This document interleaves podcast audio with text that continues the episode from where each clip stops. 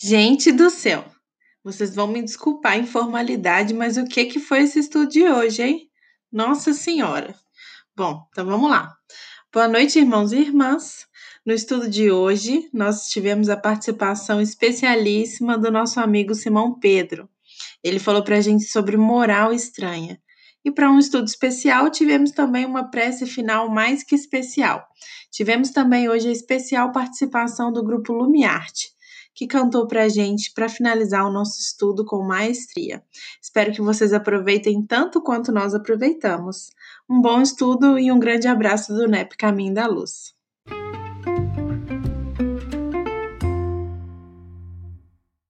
Mais uma vez aqui, unidos em coração, sintonizando Jesus com a espiritualidade maior, agradecidos por tamanha oportunidade de te conhecer ainda mais procurando recursos, força para interiorizar os teus ensinamentos.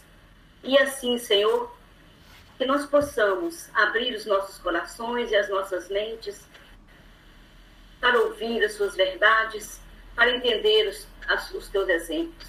Abençoe a cada um de nós, que nós possamos juntos envolver este nosso planeta em boas vibrações. Muito obrigada, Senhor. Permaneça conosco. Que assim seja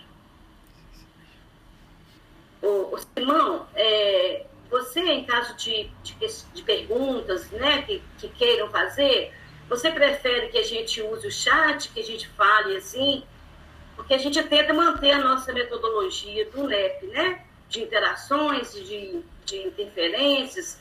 Como que você prefere? Seu microfone está desligado, Simão. É, agora que eu vi, é, não precisa mudar em nada o trabalho, a forma que vocês trabalham, não. Nós estamos aqui para bater um papo, para trocar ideia. Não, eu, não, eu não vejo isso aqui como palestra, não. Isso aqui é para a gente conversar. O, pelo que você me passou, são, são dois tópicos, né? Estou vendo aqui dois.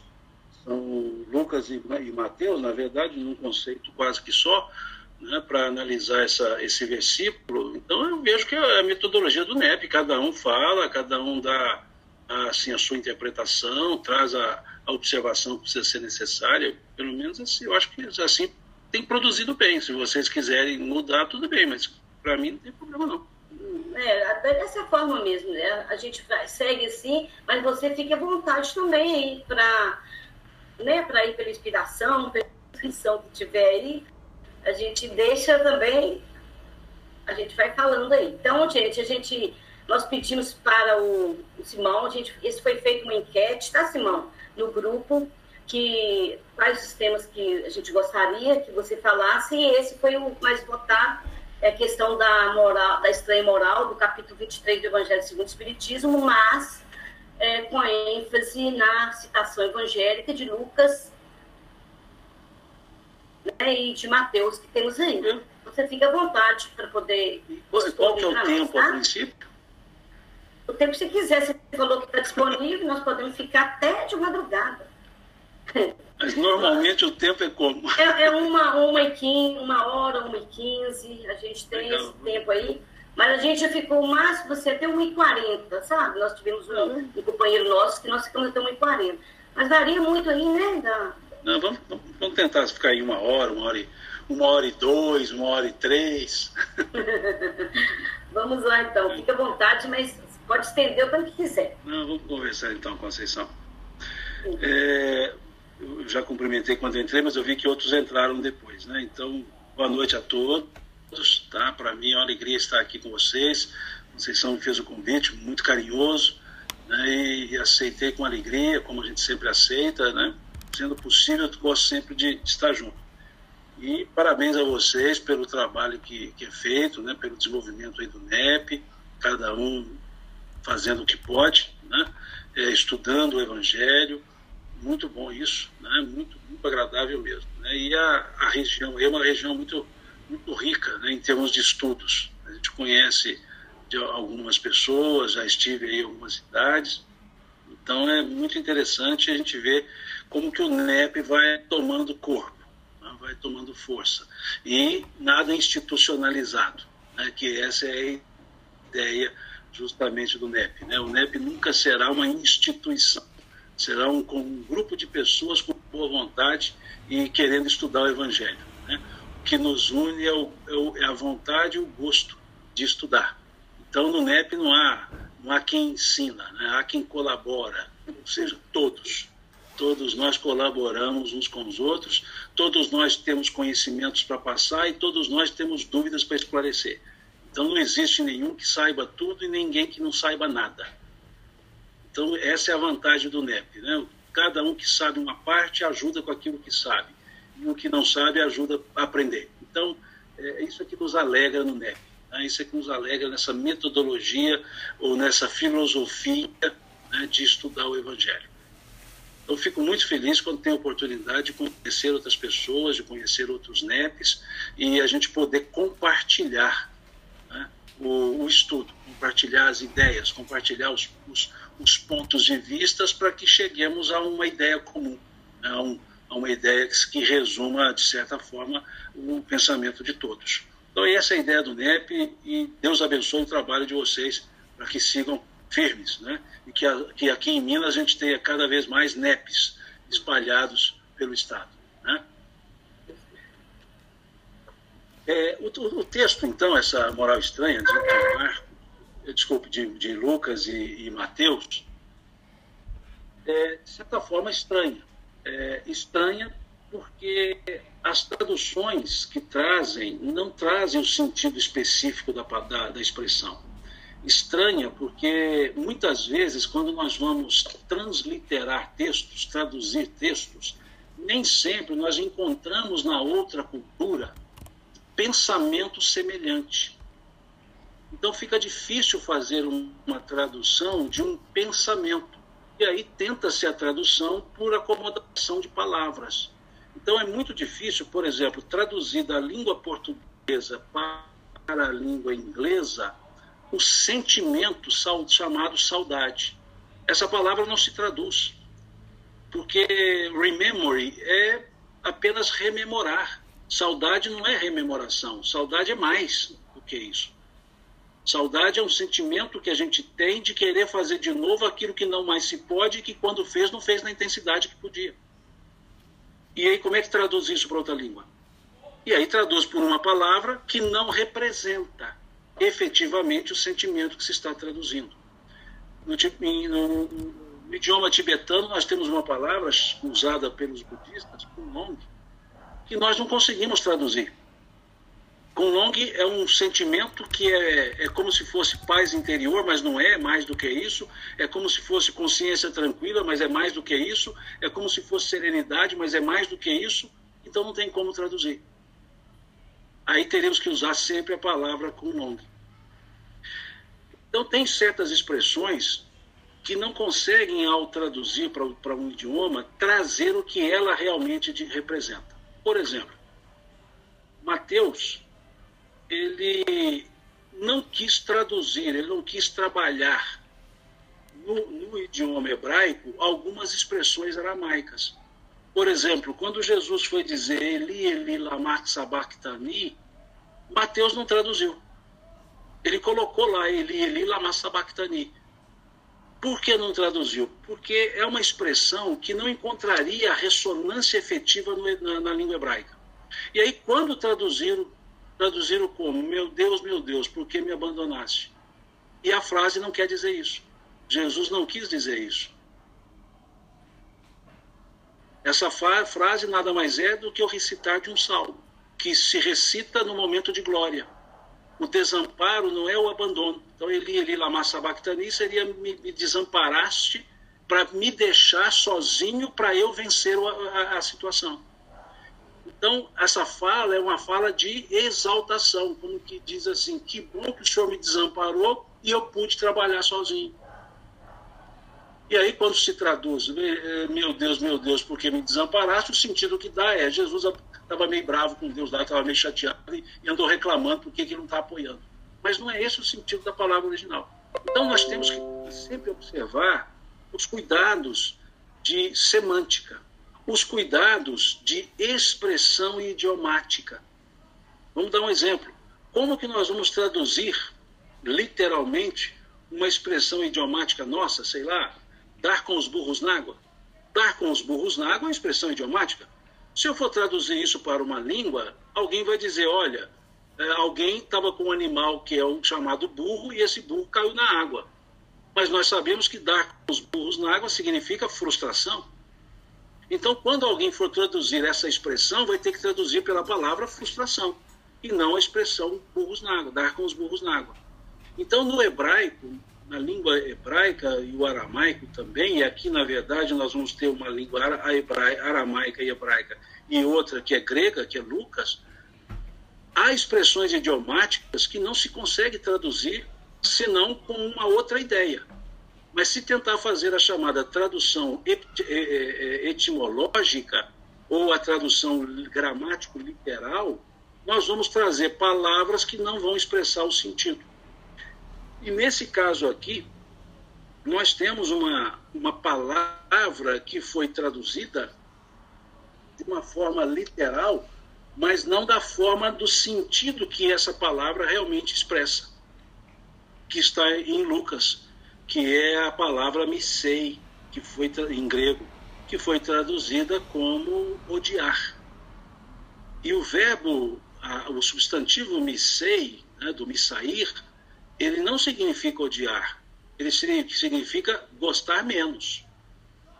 Gostar menos é elemento comparativo. Quando eu digo fulano gosta menos de outro, não quer dizer que esse fulano não goste do outro. Quer dizer que ele gosta menos do que o outro gosta. Então, se eu digo o Simão gosta menos de, sei lá, o Simão gosta menos de maçã, não quer dizer que o Simão não gosta de maçã. Ele gosta menos de maçã do que o outro fulano gosta. Então, vejam que a tradução trazida não, é, não, não, não, não exprime a ideia. A palavra me sei é gostar menos. Então, quando nós observamos a tradução, nós vamos perceber que o verbo odiar não seria o adequado. Mas, literalmente, me sei é odiar. Mas, em termos de, de, de, figura de linguagem, o odiar, o me sei, é gostar menos. E a gente esquece, muitas vezes, de olhar as chamadas figuras de linguagem que são expressões que nós usamos para ressaltar algum sentimento, alguma realidade que não seja pelas palavras efetivas, seja por símbolos. Nesse caso aqui, nós vamos ter uma figura de linguagem, na nossa língua portuguesa, que nós chamamos de hipérbole. Essa frase colocada, depois nós, eu estou fazendo a primeira explicação para nós lermos a frase depois com o sentido que deveria ser dado. O que é uma hipérbole? Hipérbole é uma figura de linguagem que determina exageros. Exageros impossíveis. Por exemplo, eu estou com a fome do tamanho do mundo. Estou com a fome do tamanho do mundo. Isso é uma hipérbole. Isso é uma figura de linguagem. O meu estômago não é do tamanho do mundo. Então não tenho como eu estar com a fome do tamanho do mundo. Mas ao dizer estou com a fome do tamanho do mundo, qualquer pessoa vai entender: estou com muita fome. Então isso é um elemento hiperbólico, a gente exagera. Né? É, é, é, a criança, a mãe que pergunta para o filhinho assim: de que tanto que você me ama? Ele fala: do tamanho do universo. Não é, isso é uma hipérbole. Então nós temos figuras de linguagem que são aplicadas e que não podem ser traduzidas com o sentido da figura de linguagem ou com as palavras da figura de linguagem, mas com o sentido da figura de linguagem. Então, nessa leitura, na frase, aqui, na estrutura da gramática hebraica, nós temos uma figura literária, uma figura de linguagem, que é uma figura de estilo, que se chama hipérbole, hipérbole oriental. O que, que é a hipérbole oriental? é a nossa antítese para a figura de linguagem da gramática portuguesa. Trabalhar com os contrários. O que é antítese? É quando eu trabalho o contrário, Sol e Lua. Né? Vocês dois parecem Sol e Lua. É uma figura de linguagem chamada antítese, ou seja, um, é um é outro. Então você pode usar alguns contrários. E podemos usar antítese, por exemplo, uma forma contrária, como agora me perguntaram sobre o clima, não é muito comum quando a gente está com muito calor, sol está escaldante, a pessoa diz assim, mas que lua, hein? Há uma lua hoje. Não é lua, é sol. mas nós dizemos lua para dizer sol, porque queremos usar um algo tão contrário que chama a atenção para mostrar o quão grande é, o quão intenso é o que nós estamos falando. Então a pessoa está num calor danado, um sol danado, e fala: Não, mas hoje está uma lua brava, hein? E é sol, não é lua. Então isso é figura de linguagem perfeitamente aceita, é, e aliás é figura culta, não utilizar essas, salvos as figuras que são viciosas, mas são figuras cultas. E essa aqui nós chamamos de antítese. Na estrutura hebraica, esse tipo de usar o contrário para enaltecer o outro lado é chamado de hipérbole oriental. Então, o que, que nós temos nessa frase? Nós temos uma, uma tradução literal que deveria ter sido semântica, e temos ainda uma figura de linguagem chamada hipérbole oriental, que trabalha com os contrários para enaltecer o que quer se dizer. Ou seja, se eu disser o sol está quente, todo mundo concorda, mas se eu disser está, está uma lua danada, o pessoal vai falar está muito quente. Então usa o contrário. Isso nós chamamos de antítese. Né? Usa o inverso para poder chamar atenção para o anverso, né? usa o verso para o anverso. Então, essa é a estrutura que a gente precisa ter para fazer análise de textos, e principalmente se são textos traduzidos. E aí precisamos entender esse processo. Um outro ponto que precisa ser analisado para fazer a, a, as, as interpretações é o contexto. Então, primeiro, a estrutura gramatical, a estrutura linguística, que no caso entram as figuras de linguagem, e o contexto. O que é o contexto? Quem falava? Quando falava? Para quem falava? E como falava? Então nós precisamos de ter o contexto. Porque o contexto vai dizer o porquê das falas. Vamos dar um exemplo. O capítulo, o capítulo 10 de Mateus, esse versículo 37 aquele que ama seu pai ou sua mãe mais do que a mim, porque esse versículo, veja, ele não tem hipérbole oriental. E aqui a tradução foi usada por sentido, por semântica. Essa frase é tranquila. Aquele que ama seu pai mais do que a mim não é digno. Tem alguma coisa estranha nisso? Não. Lógico que vai se amar mais a Jesus, vai se amar mais a Deus do que as pessoas, quaisquer que sejam elas. Então aqui a frase é tranquila. Veja, aquele que ama seu pai ou a sua mãe mais do que a mim, de mim não é digno. Aquele que ama seu filho ou sua filha mais do que a mim, de mim não é digno. Mas, Simão, está muito frio ainda. Jesus está querendo se colocar mais importante do que a família. Aí vem o detalhe. Quem falou? Jesus. Quando ele falou? E para quem ele falou? Quando ele falou? O que, que o capítulo 10 de Mateus nos mostra? O que, que é o quando de, de, de, do capítulo 10 de Mateus? É Jesus chamando os discípulos, não chamava a multidão, chamando os discípulos para enviá-los, para enviá-los para servir nas diversas cercanias. É aquele, é aquele versículo que ele diz: e depois, dois a dois, expulsar, curai os enfermos, limpai os leprosos, expulsai os demônios, entrai na cidade, deseja. Ele está dando, é, é uma passagem é o quando é quando Jesus está pedindo para que esses discípulos saíssem pelas cercanias para fazer as suas pregações, para faz, fazer aquilo que Jesus fazia. Isso é o quando. E com quem que ele falava? Com os discípulos.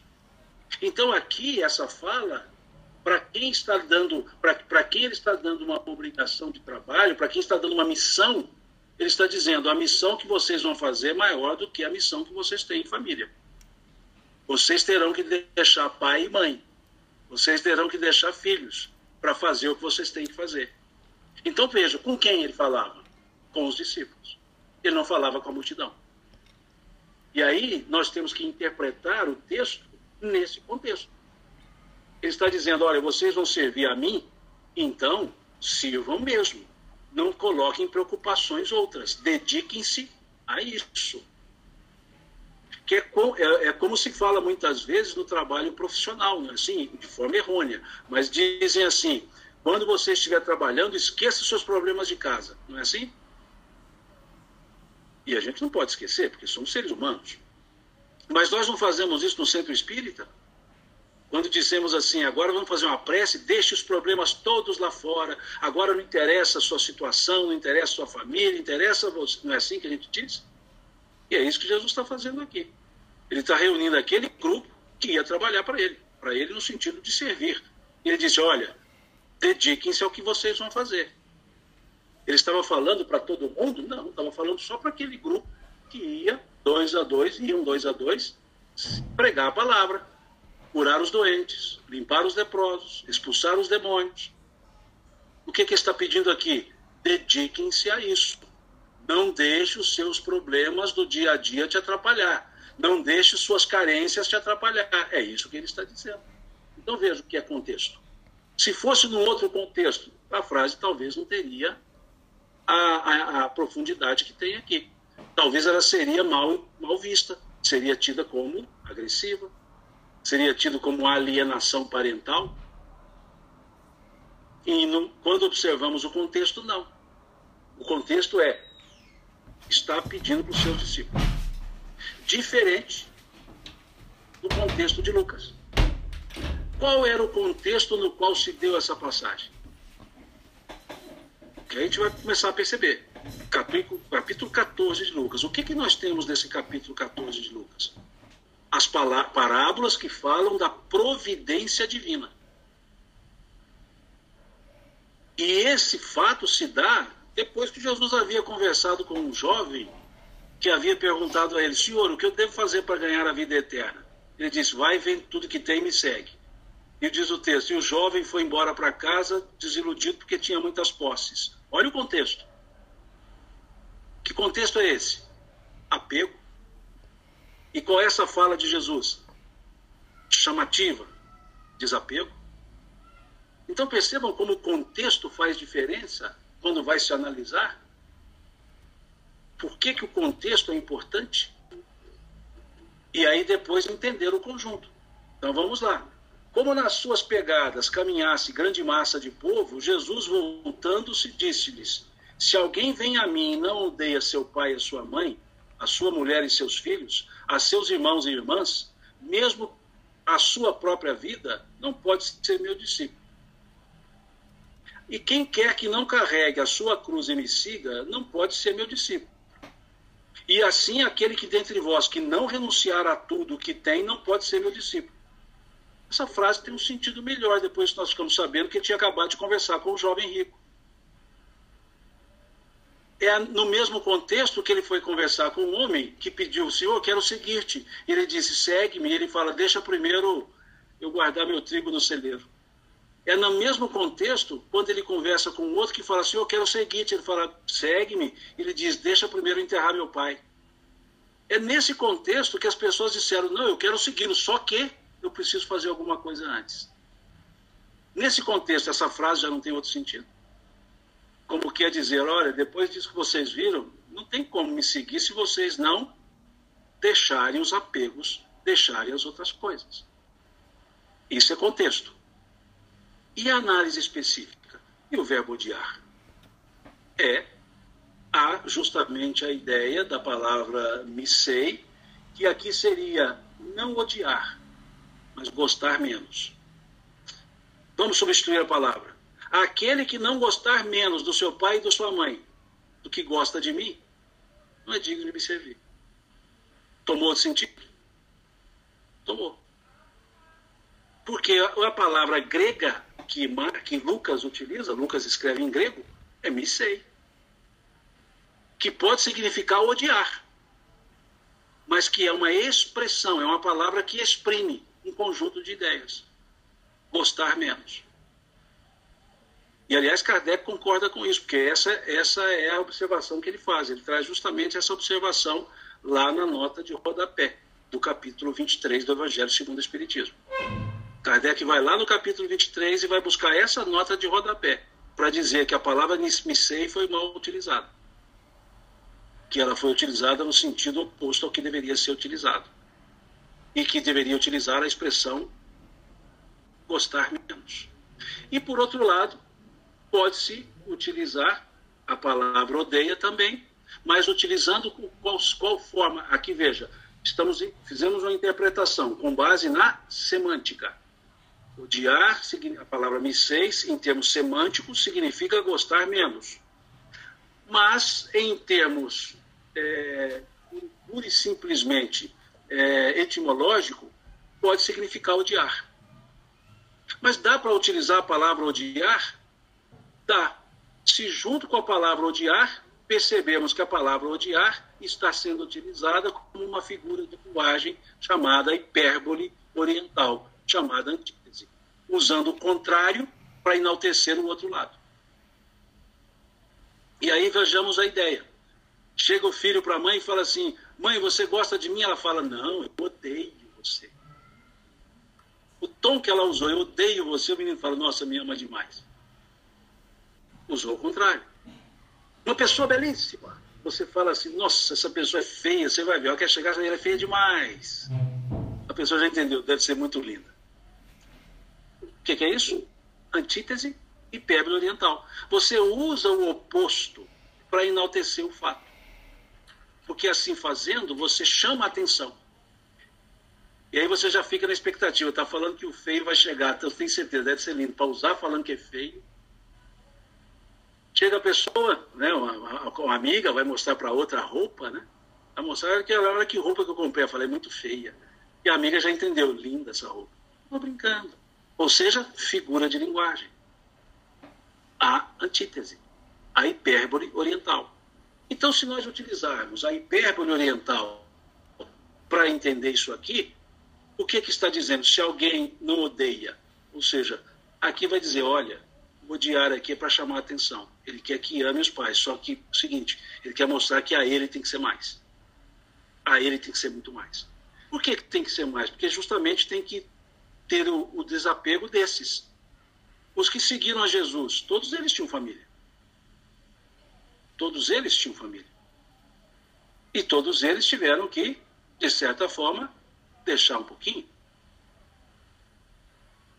Vamos lá para o Gênesis bíblico. Deixará o homem o seu pai e a sua mãe, e unir-se-á a mulher, e formarão os dois uma só carne. Olha como é que a frase começa. Deixará o homem o seu pai e a sua mãe. Opa, abandonou pai e mãe? Quando nós nos casamos, qual é a primeira atitude que nós temos? Deixar a nossa casa. Nós não deixamos de morar com pai e mãe para criar outra estrutura? E Kardec usa esse exemplo no capítulo 23. É justamente esse exemplo que ele usa. Quando o filho se casa, ele abandona a casa, a família nuclear, para criar sua própria família. Abandona. Abandona a casa. Abandona o lar, a família? Não. Mas ele criou outra. Ele, vai, ele teve que sair, ele teve que criar outra estrutura. É isso que Jesus chama a atenção. Quando diz então, Aquele que não amar menos a seu pai, a sua mãe, a sua mulher, a seus filhos. Olha, qual é o maior exemplo de, de qual é o amor mais, mais apegado que nós temos? Família.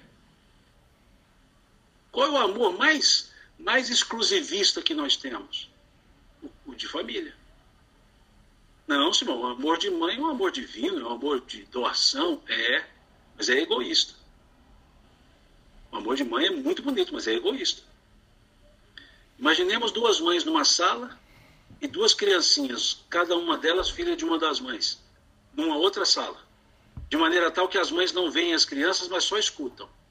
E de repente escuta-se um choro. Saem as duas mães correndo. E uma chega lá e fala: Graças a Deus, é o filho da outra que está chorando. Não é o dela. Não, mas ela vai ajudar com o coração aliviado, que não é o dela. É egoísta. Não, eu, Simão, eu não sou egoísta para os meus filhos. Eu crio meus filhos é para o mundo. Pergunta para essa mãe o que é mundo. Ela vai falar minha casa. Porque é algo de posse. E é justamente isso que Jesus está trabalhando no contexto. Qual era o contexto? Um jovem que não quis seguir por, pelo dinheiro, o outro que queria guardar o trigo, o outro que queria, queria sepultar o pai. E aí então, ele, nesse contexto, ele usa essa expressão.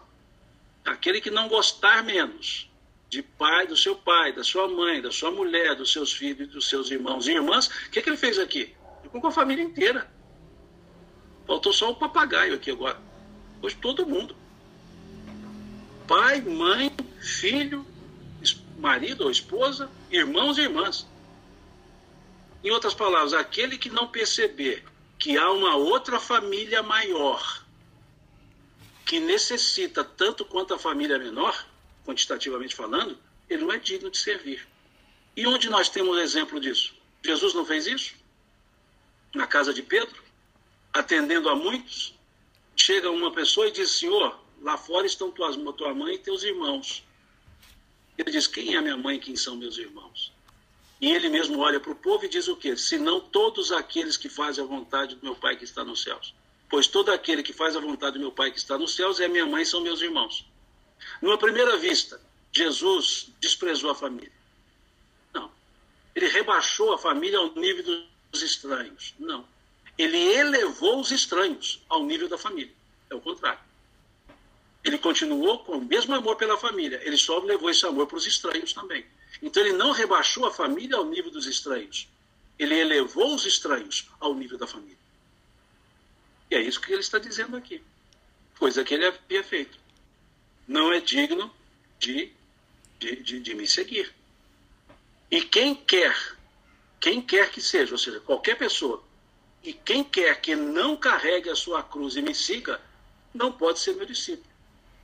E ele continua: quem não renunciar a tudo o que, a, desculpa, a, a, aquele dentre vós que não renunciar a tudo o que tem, não pode ser meu discípulo. Quando ele fala isso aqui, ele nos leva a quê? Ele nos leva a outra frase dele.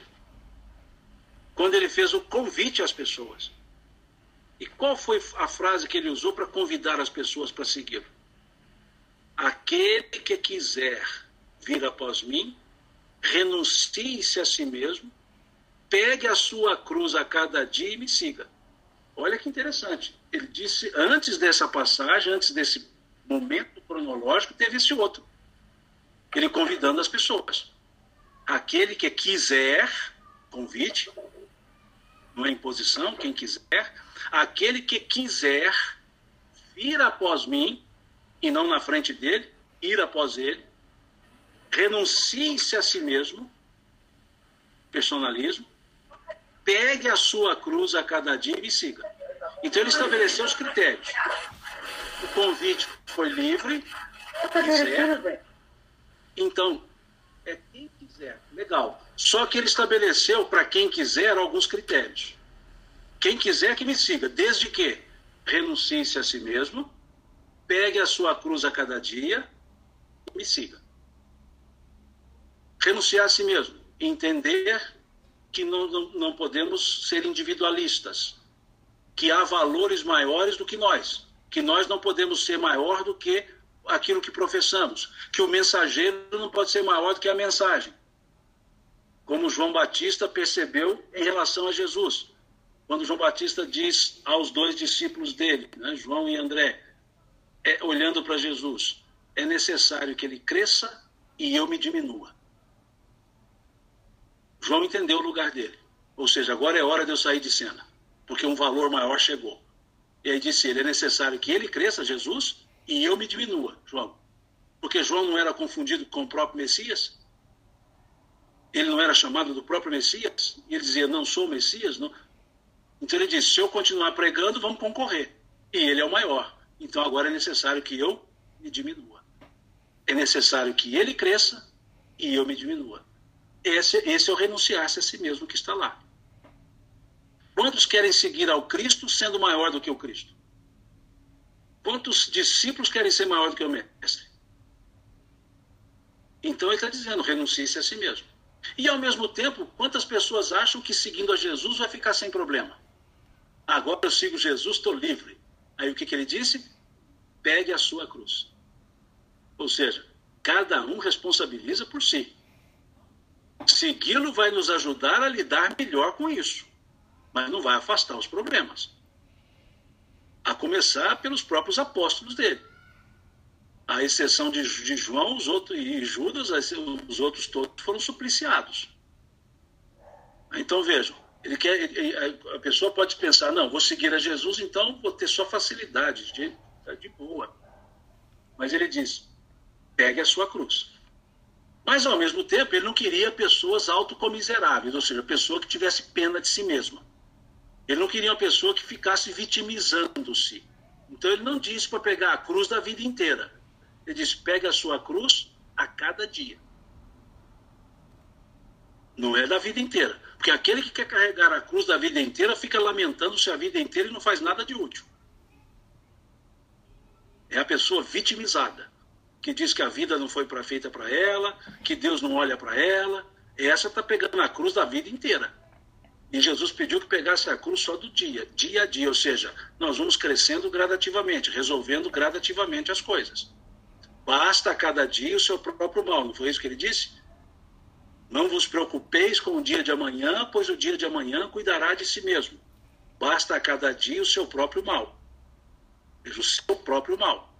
Muitas vezes nós queremos resolver problemas que nem aconteceram, pelas nossas pré-ocupações, e deixamos de resolver os que estão acontecendo. E amanhã eu tenho o de amanhã e o de hoje, quer dizer, fico de ontem. Então Jesus começou a mostrar que ninguém ficará isento, mas que é preciso organizar-se para ir resolvendo as coisas, se resolvendo perante as coisas. Então, se não seguir a Jesus, não faz, não me, não me ajuda a resolver as coisas, me ajuda. Seguir a Jesus não resolve as coisas, mas me ajuda a me resolver perante as coisas. Porque quem vai resolver as coisas sou eu. Mas eu me resolverei perante essas e conseguirei resolver.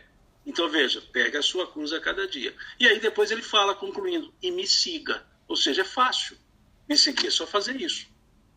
É livre, ninguém precisa me acompanhar, mas se quiser me acompanhar, renuncie-se a si mesmo, pega a sua cruz a cada dia. Legal, legal, então me segue. Pronto. E o que, que ele está fazendo aqui agora? Repetindo isso, mas repetindo na forma negativa. Por que a forma negativa? Porque chama mais atenção, impacta mais. E qual é a forma negativa? E quem não carrega a sua cruz, qual foi a forma convidativa? Pegue a sua cruz a cada dia. Agora ele está dizendo a mesma coisa, mas usando uma forma mais dura, uma forma mais, não é dura, uma forma mais contundente. E quem não carregue a sua cruz e me siga, não pode ser meu discípulo. Ele não havia dito, quem quiser me seguir, pegue a sua cruz. Agora ele fala, quem não pegar, então, não vai poder me seguir. Ele já tinha dito antes.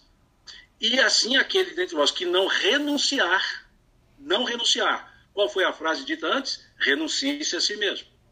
E agora ele está usando qual forma? A negativa. Quem não renunciar.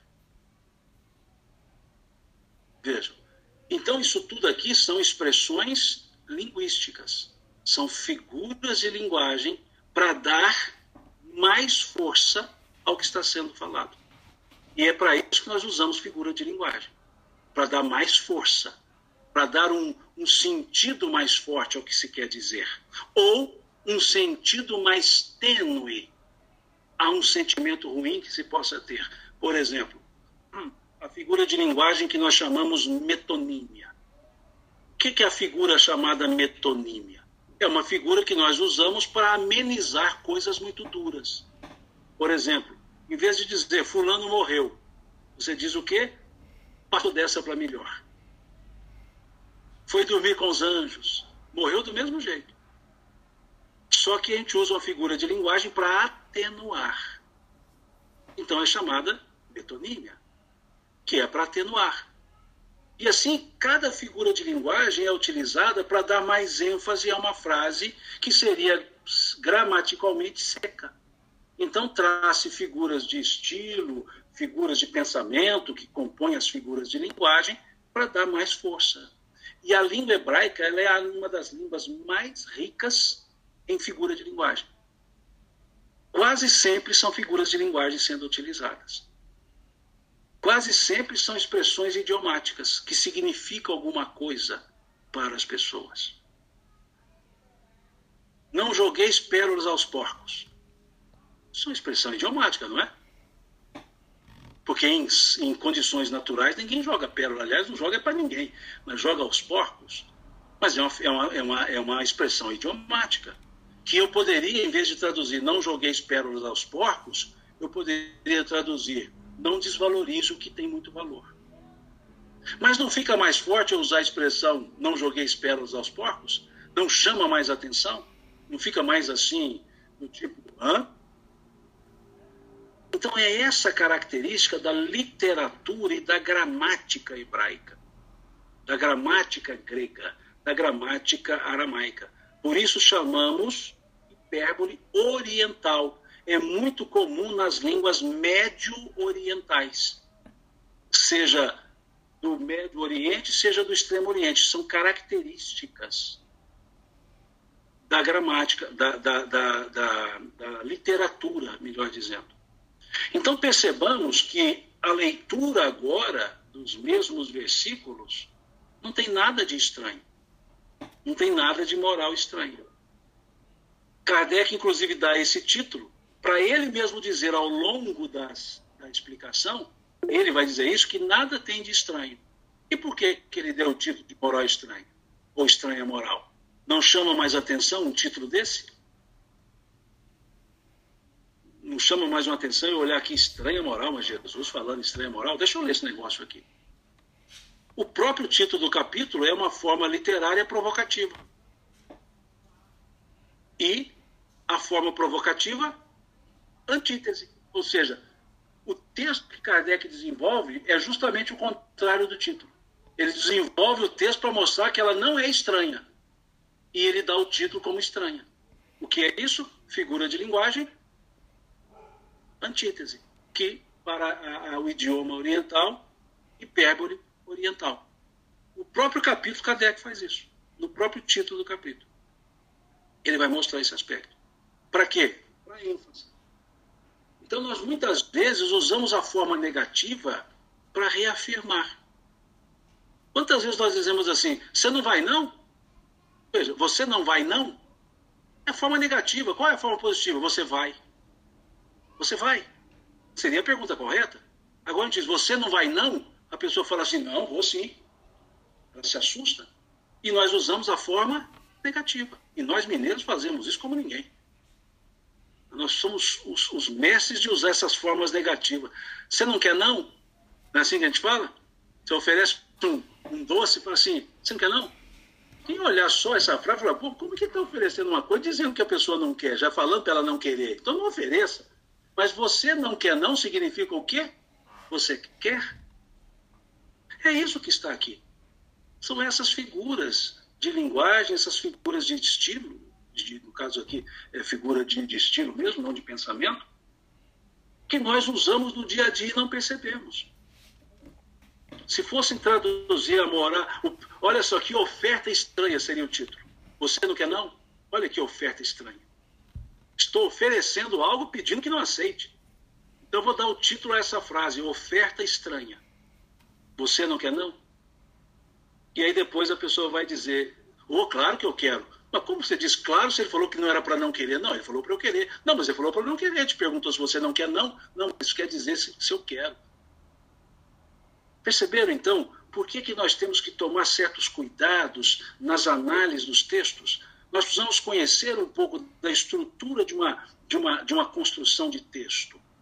Perceber que existem é, formas interpretativas que nós chamamos exegese. Né? A exegese são formas a hermenêutica são regras. Hermenêutica é regra de interpretação. Exegese são formas interpretativas. E aí nós temos uma exegese gramático-literal, uma exegese gramático-histórica, uma, exegese geográfico-histórica, geográfico-histórico-literal, geográfico-história-gramatical. São formas. Então, a, a, a, a exegese é importante para se analisar. A exegese literária é a exegese de Padre Antônio Vieira, que é a que nós usamos para, para interpretar o Evangelho à moda mineira, o Evangelho miudinho. O Evangelho miudinho é uma exegese literária. Ela não é literal, é literária. Porque nós extraímos símbolos de cada palavra. Essa é uma forma literária. E quem começou com isso? Qual foi a primeira literatura que de língua portuguesa que trouxe esse, essa forma de interpretar os evangelhos? Padre Antônio Vieira, lá no século XVII. Isso não é invenção do século XX. Padre Antônio Vieira foi o primeiro que fez o estudo do Evangelho miudinho. Se alguém quiser, leia lá, por exemplo, o sermão da sexagésima, que ele analisa a parábola do semeador. E ele lá vai dizer, ele vai inclusive mostrar, eis que aquele que semeia saiu a semear, porque o termo hebraico não é semeador. O termo é aquele que semeia. E ele vai explicar que semeador é uma coisa, aquele que semeia é outra. Semeador é uma profissão, aquele que semeia é uma opção. Pintor é aquele que tem por profissão pintar, mas aquele que pinta nem necess, não necessariamente é um pintor. Aquele que pinta praticou um ato. O pintor faz isso por profissão, o outro faz isso por opção. Então ele diz que aquele que semeia é diferente de semeador.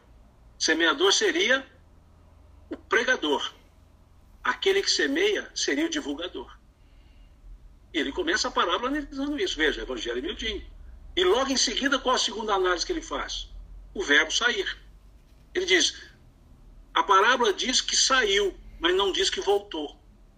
Porque aquele que semeia pelo Cristo nunca volta, sempre caminha para frente. Nunca volta para. Ele não voltou para ver que para corrigir os passos, a semente que caiu no caminho. Ele vai, deixa outros aproveitarem, ele segue para frente.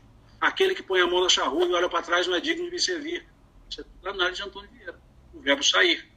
E aí ele analisa o verbo sair também por um outro momento, por uma outra característica movimento, significando esforço. Ele diz: Eis que aquele que semeia não semeou onde estava, ele saiu para semear. E ele diz: Aquele que prega não espera os ouvintes, vai até os ouvintes. Então, aquele que prega deve ir aos ouvintes e não ficar esperando os ouvintes chegarem. Porque aquele que semeia não só semeou, ele saiu. E depois ele diz: Quando da colheita vai se contar os grãos, mas tem que se medir os passos, ou seja, o esforço que foi feito. E aí ele faz a crítica aos pregadores de Portugal, porque ele faz essa, esse sermão lá em Portugal, lá em Lisboa. E, e ele era um padre que estava nas colônias, ele estava na, na, aqui no Brasil. Então ele diz lá em Portugal: existe então, com base no verbo sair, ele fala: existem dois tipos de pregadores: o pregador de passos, dois S's, e o pregador de passo, com C cedilha. O que, que é passo com C cedilha? o átrio da igreja, a área externa da igreja. Então ele fala: existe aquele semeador de passo, ou seja, que não sai da igreja, e aquele de passos, que vai ao encontro do que precisa. E aí ele diz então: quando da colheita contar-se-ão os grãos, mas medir-se-ão os passos. Veja, Evangelho miudinho, século XVII. Por quê? Porque é uma exegese chamada exegese literária. Então, dependendo da exegese, da forma, é a maneira que nós buscamos as interpretações. E, e a hermenêutica vem para regular isso, para que não fique subjetivo por demais. E aí, então, a hermenêutica estabelece alguns critérios. A interpretação expansiva, a interpretação inclusiva, a interpretação exclusiva, que são as regras da hermenêutica bíblica.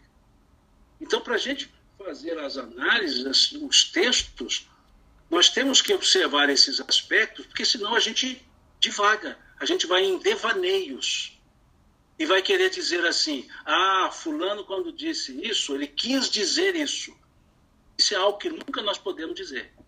Nós podemos dizer que, aos olhos de hoje, esse texto pode nos levar também a trabalhar com essa e essa ideia. Mas dizer que a pessoa quis dizer, não necessariamente. Porque aí já estaria extrapolando as possibilidades hermenêuticas. Eu estaria substituindo o próprio, a própria pessoa que havia falado ou havia escrito. E o subjetivismo pode chegar a tamanho que nós mudamos o texto. Então, por isso existe uma regra. Eu não posso mudar o dito.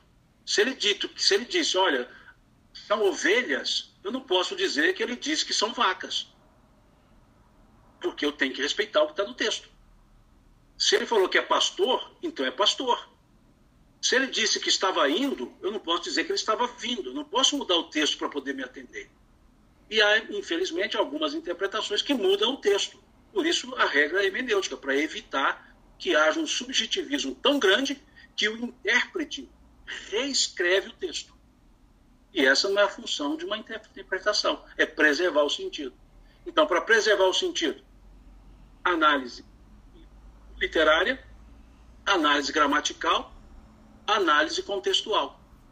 As três combinadas, nós conseguimos manter o sentido e entender o que de fato está se dizendo. Tá? Que é o que acabamos de fazer nesses dois versículos aqui. Dois não, né? Na verdade, quatro versículos. Eu, eu tópicos. Né? Quatro versículos. Quatro versículos em dois evangelhos. É. Deu uma ideia? Nossa, deu uma ideia? Deu. Abriu o, o leque, a mão toda pra gente, né? Simão, nós temos aqui a Mônica, ela quer fazer uma pergunta. Vamos aberto. Pode, Mônica? Oi. Pode falar, pode fazer pergunta. No Boa noite. Boa noite, Pedro. Boa noite. É... Eu estou falando de Salvador. Opa, né? terra boa. É a primeira vez que eu estou presente, estou presente no grupo. Né? Legal. convite hoje de uma grande amiga que é irmã de Dado. De... Somos dois, é a primeira vez também que eu estou presente no grupo. convite da Conceição. É, então é o seguinte, é, eu não consigo entender uh, ainda, né? Que por que, o porquê de tanta subjetividade.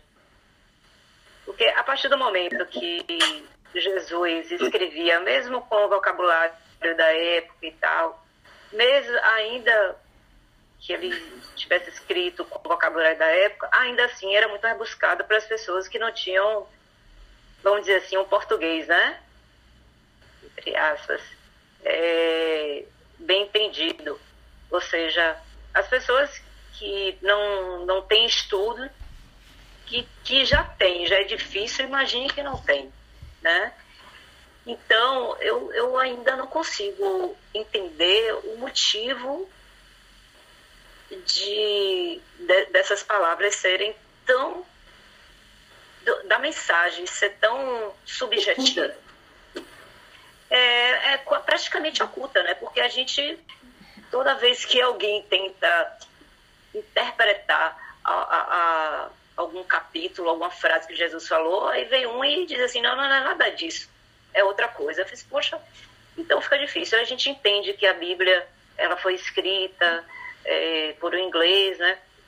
É, né? Foi Inglaterra, né? Foi um inglês. Então, foi traduzido para o inglês e mudaram muita coisa, tá? Mas ainda assim, né? Por quê? O próprio Jesus não facilitou a vida da gente né? Porque as, pessoas que não têm estudo fica tão assim desnorteada, né? Colocar realmente é, é, é, um grande, eu vejo, né? É uma grande dificuldade porque toma bem a pé da palavra como é, por dente, olho por olho, né? Que não foi Jesus, né? Na época dele, mas é, é, essas coisas escritas, né?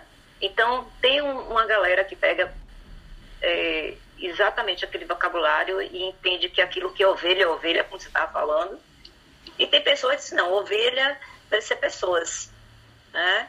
Então eu gostaria de saber qual é o motivo, já que você tem esse, esse estudo maior de, de, da espiritualidade, se alguém já comentou em relação a isso, né? Algum, alguém tem um conhecimento maior. Né? Simão. Vamos lá, só, só um segundo. É, ovelha e gente. Ovelha, é, vou usar a interpretação gramático-literal. Gente, gramático-semântica. As duas são aceitas, porque são regras, são, são os critérios de interpretação de texto. Eu quero usar um sentido semântico. Eu vou chamar ovelha de pessoas. Por quê? Porque ele disse: Eu sou o bom pastor e o bom pastor conhece as suas ovelhas. Ele está falando com gente. Então, semanticamente, ovelha é gente. Veja, interpretação semântica. Agora, se eu quiser fazer a interpretação gramático literal, eu falar, ó, ele estava falando com um monte de ovelha. Gente, não, pessoa, não, ovelha. Agora, nesse caso, qual das duas deveria ser, deve ser utilizada? A gramática semântica, porque ela é que representa a realidade. Então, é, não, não são coisas subjetivas necessariamente, são situações e são contextos. Então, quando ele está lá, capítulo 10 do Evangelho de João, eu sou o bom pastor, versículo 10. O bom pastor conhece as suas ovelhas, e as ovelhas conhecem a sua voz. Ele estava falando com quem? Com aquelas pessoas que estavam acostumadas a pastorear. E você já viu pastor chamando ovelha? Já viu como é que funciona? Sim, mas entenda. Não, deixa é... eu, quero chegar ao que você está colocando. Veja. Tá. Quando o pastor, quando você pega ovelhas, faz isso hoje. Pode misturar as ovelhas. Chega um pastor, ele fala, ele diz, ele fala o canto dele, só as ovelhas que estão acostumadas com ele saem do rebanho e vai para ele. O outro pastor começa a falar, as ovelhas seguem a voz do outro que já estão acostumadas com aquela voz. E segue. E num rebanho misturado, você separa as ovelhas com três pastores falando. Cada ovelha segue o seu. Aí Jesus usou justamente isso para dizer: as ovelhas conhecem a voz do pastor. Quem é o pastor? Ele. As ovelhas são quem? Os que, que entendem os seus ensinos, conhecem os seus ensinos. Então veja, gramático, semântico, perfeita, sem problema nenhum. Isso não é subjetivo. Vamos lá. É, ele falou rebuscado. Não, não. Ele não falou rebuscado. Todos daquela época entendiam. O problema é que nós hoje é que queremos interpretar o passado com o olho do presente. E isso é uma falácia historiográfica. Em historiografia, interpretar o passado com os olhos do presente é um erro. E em análise de texto, a mesma coisa. Eu não posso interpretar o passado com olhos do presente, ou seja, com a estrutura do presente. E para eles, no passado, era muito fácil. Como é fácil para vocês, você, por exemplo, em Salvador, utilizar os seus, os seus dialetos. E em Minas nós usarmos o nosso. E se nós conversarmos só no dialeto e eu não te entendo, você não entende. E você vai dizer, mas é tão simples para mim isso aqui? Eu vou dizer, mas para mim é tão simples isso. Mas por quê? porque é a linguagem que teve ressonância no grupo. Então, quando Jesus falava, ele falava a linguagem que todos entendiam. Só que ele usava a forma literária, que era o chamado de parábola. E quando ele usava a parábola, ele trazia um exemplo que o pessoal entendia mais facilmente. E usando para a parábola os símbolos que aquele grupo entendia. Vamos dar um exemplo. Olha como é que ele falava tão fácil. O reino de Deus é semelhante a. Dois pontos. O restante da frase depende. Ele conversava com pescadores. O reino de Deus é semelhante a um homem que foi ao mar, jogou a rede, pegou peixes grandes e pequenos. Ele falava com o agricultor. O reino de Deus é semelhante a um homem que semeou a semente e à noite, vindo o inimigo, semeou o trigo. Um pescador trouxe pra, a praia os peixes e separou os grandes do, dos pequenos, levando os grandes ao mercado e jogando fora os pequenos. Para o agricultor, e separou depois de colhido o joio do trigo. Separação, escatologia. Tanto para o pescador quanto para o lavrador, está claríssimo: joio e trigo, separados. O pescador, peixe grande e pequeno, separado. Falou a mesma coisa de maneira diferente, para que pudesse ser entendido. O reino de Deus é semelhante a. Estava falando com comerciantes. A um homem que encontrou uma pérola e, sabendo o valor daquela pérola, vendeu tudo que tinha e comprou aquela pérola. O comerciante sabe quanto que é o valor, quanto que é, o, o que é lucro. Sabe que vale a pena investir para ganhar mais. Em outras palavras, vale a pena investir no reino do céu, se esforçar, se dedicar, se sacrificar, porque você vai ganhar mais falou a linguagem do, do, do, do comerciante. Dona de casa, o reino de Deus é semelhante a uma mulher que fez a massa, pôs três medidas de farinha e uma medida de fermento. E, a, e, a, e o fermento levedou a massa e a massa cresceu. O que, que o fermento faz? Levedo. O que, que é levedar? Ele permeia a massa e faz a massa crescer. O reino de Deus é algo que é tão que é uma porção para três e é capaz de fazer crescer as três, se nós entendemos a penetração dele. Veja, em cada grupo de pessoas ele usava uma forma de se expressar. Para quê? Para falar a linguagem inteligível, para que as pessoas pudessem entender. Então ele não era rebuscado, pelo contrário. Agora, o grande problema nosso né, e foi um problema que você cita a Bíblia King James, é, é tentar trazer para uma língua elementos que ela não tem. E aí eu tenho que tentar incorporar né, esses elementos. E aí, quando incorpora, eles vêm incompletos. E com o passar do tempo, vai se tentando entender melhor, percebe-se que foi feito de maneira não correta, não adequada. Aí tem que voltar lá no texto original, que é tão simples, e tentar trazer igual. Interesses, sim. Existem coisas nos evangelhos, nas, na Bíblia em geral, que, que são duvidosos no sentido de autenticidade? Existe. E está falado, que, e está marcado lá que existe. Como que está marcado que existe? Colchetes. Se você observar o texto entre colchetes, é porque aquele texto tem dúvida se ele é verdadeiro. Porque aquele texto não está sendo, não foi encontrado nos escritos que serviram, em todos os escritos que serviram de base para fazer as traduções. Então, como ele, ele não é voz corrente, põe entre colchetes. Agora, se não, eu nunca vi colchetes em algumas Bíblias. Algumas não têm, porque os editores da Bíblia desrespeitaram uma regra da hermenêutica, que é colocar entre colchetes os textos que não são possíveis de garantir a autenticidade. E isso também vale para quê? Para trabalho científico. A BNT exige isso em trabalho científico. Veja que são regrinhas, não são subjetivismo. É para justamente facilitar para o leitor, para ele dizer, e que é um exemplo claro, que está entre colchetes e algumas não colocam, quando termina o Pai Nosso, não tem lá, porque seu, porque vossos são o reino, o poder e agora para sempre? Não tem essa expressão lá? Isso está entre colchetes. Essa expressão presume-se que não foi dita por Jesus.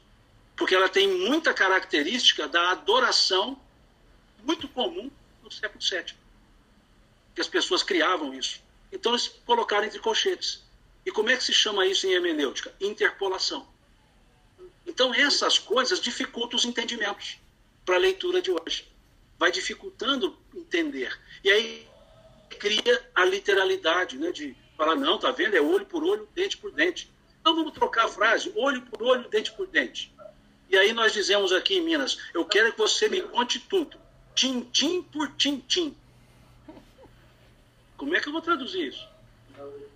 Aí eu vou pegar o tintim por tintim, que todos nós entendemos, que principalmente filho entende quando a mãe fala isso, ou seja, estou enrolada, quer saber tudo a meu respeito.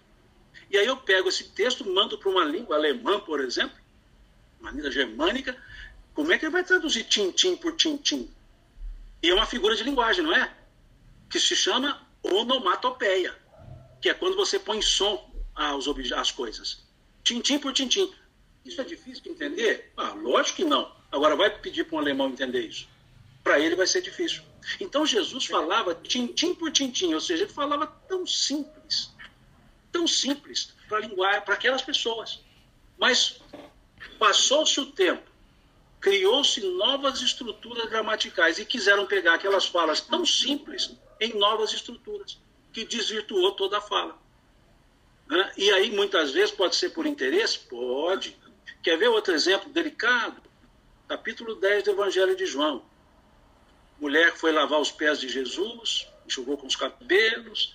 Judas fala: Não faz isso, mulher, julgando esse, esse, esse perfume custa caro. Aí João diz assim: Judas falou isso não porque tinha cuidado com os pobres, falou, porque pode se vender e dar dinheiro aos pobres. E aí João, João escreve no Evangelho: Judas diz isso não porque tinha cuidado com os pobres, mas porque era ladrão. Não bate muito com o pensamento joanino. Aquele evangelho todo romântico, aquele evangelho todo educado, viu um juízo de valor desse. Foi lá e colocou entre colchetes. E aí, se eu não sei que aquele colchete é duvidoso, eu pego aquela frase e já vai falando, tá vendo? a gente tem hora que tem que chamar a atenção do povo mesmo, até Judas aqui, ó, até João. João falou que xingou, então nós podemos xingar os outros. Isso é subjetivismo. Mas por eu, desconhecer. Eu entendo. Agora, por que, Pedro, me perdoe, é, por que o Jesus, quer dizer, o, a, o plano, não dizer Jesus, né? O plano lá de cima, eles não tinham já um uma previsão de que isso poderia acontecer e que, porque é, é muito confuso a gente ler a Bíblia. Né? O Evangelho, segundo o Espiritismo, é mais fácil, porque além de ter a passagem, se é explicado, né? Na Bíblia a gente não tem essa facilidade. Tem algumas Bíblias até evangélicas que eles explicam embaixo da maneira deles, não da maneira. É, não é da mesma linha de pensamento do, do Espiritismo, né? vamos dizer assim. Então, já não, não, não tinha uma previsão que isso poderia acontecer, isso seria. É, ia dificultar muito a vida do, do indivíduo no mundo todo, nas épocas futuras, entende? Veja, é, hoje, quando olho esses textos, para mim, eles não estão dificultando, pelo contrário, estão facilitando muito. Você Essa, sabe esse... português, homem? Hã? Não, Você veja. sabe português melhor, não, mas sabe. aí que vem o detalhe. Aí, aí, então, é. só me desculpe um detalhe. É, é, você diz, eu sou português. Não, não sei. Mas nós, todos nós, tínhamos que saber pelo menos o mínimo para interpretar um texto. Porque senão como é que eu vou interpretar um texto se eu não sei nada do texto? Então o problema nem sempre está no, está no, no, no limite do conhecimento. Agora eu vou pegar outro exemplo. Você conhece o livro A Gênese. Sim. Não foi, não foi escrito por Jesus, não. Nem lá atrás. Foi escrito por Kardec. Olha a celeuma que nós estamos tendo com, com o livro A Gênese por causa de duas traduções que estão correndo soltas uma tradução agora dizendo que houve uma adulteração, que Lemarie adulterou e não sei o quê, e não sei o quê. Isso foi lá no século XIX. Será que os espíritos sabiam que podia dar esse problema? Que Lemarie iria lá é, atrapalhar? Não, não sabiam. Por quê? Porque nem essas, as coisas não são programadas nesse nível. Questão 259 do Livro dos Espíritos. A programação encarnatória ela não é um processo de marionetes, que a gente não tem a liberdade. O Lemarie poderia não ter feito, e fez, ou pode até não ter feito e falar o que fez. Ou seja, e estamos discutindo por um livro de 1869, que depois foi lançado em 1871, uma outra edição. E aí disseram, aí agora em, mil, em 2000 e, e foi ano passado, ano atrasado, 2017, 2018, alguém foi dizer que tem erro. Que aquela tradução não pode ser levada a sério, que tem que ser anterior, que não sei o que, não sei o que. Veja, em 2018 levantaram uma situação que aconteceu em 1871. Então, você está percebendo que não é só a questão, né? Não é só a questão lá do texto do Evangelho. Qualquer texto escrito, e essa discussão se tá, está, começou a ser feita na própria língua francesa. Não foi da língua portuguesa que começou essa discussão. Foi uma análise francesa do texto francês veja o que acontece. Né? E assim vai. Se nós formos pegar hoje, é, é, é, como se eu dissesse assim, mas é tão difícil entender, entender Fernando Pessoa. Mas depende. Se eu tiver uma, se eu for uma pessoa da cultura poética, eu vou entender fácil, fácil. Mas se eu sou uma pessoa da cultura cursiva, da prosa e não da, da do verso, eu vou ter dificuldade para entender Fernando Pessoa. Claro. Né? Então é a mesma coisa se eu sou do trato que tenta buscar o, o sentimento do texto, eu interpreto. O Evangelho, principalmente João, é poético. Ele é muito é. poético, então ele é muito carregado de figura de linguagem. O Evangelho de Mateus é factual. Né? Então, a pessoa pragmática, rapidinho, pega ali, porque ele é bem factual. Né? Então, são formas diferentes que a gente tem para avaliar. Então, o problema não está no que aconteceu lá atrás. O problema está na forma que quer se olhar o que aconteceu lá atrás, que é a falácia. Então Jesus falou tão simples que todo mundo entendia. E olha o que, que ele disse para arrematar: Graças te dou, Pai, que escondeste tais ensinos dos doutos e revelaste-os aos simples e humildes.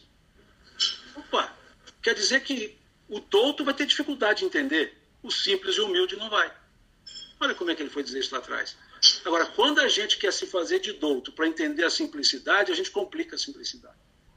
E cria uma extraordinariedade que não existe no texto.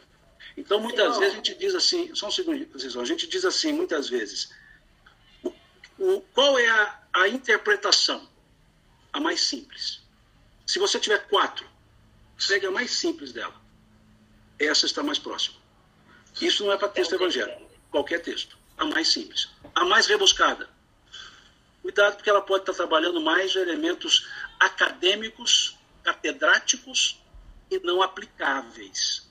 Então, quando se diz assim, entre dois textos, duas traduções, opte por aquela que lhe parecer mais simples, que ela tende a ser a mais significativa. É essa a ideia.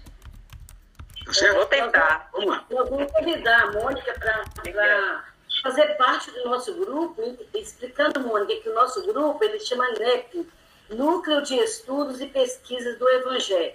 A finalidade é exatamente isso aí. Eu adoro quando, quando, quando vem essas interrogações igual a sua, eu fico muito feliz. Estou muito feliz mesmo, porque essa é a nossa proposta de levar esse evangelho né, é, para todo mundo, é para o coração de toda a gente. O, nosso, o NEP é esse. É Jesus novamente para o coração de toda a gente. Deixa eu aproveitar pelo NEP. Só um detalhe.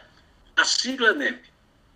Quando, quando, quando foi criar essa sigla, né, grupo lá, eu fazia parte desse primeiro grupo, éramos eu, o Haroldo, o Afonso, o Ricardo, o César Perry, a, a, a Célia e o Wagner Paixão.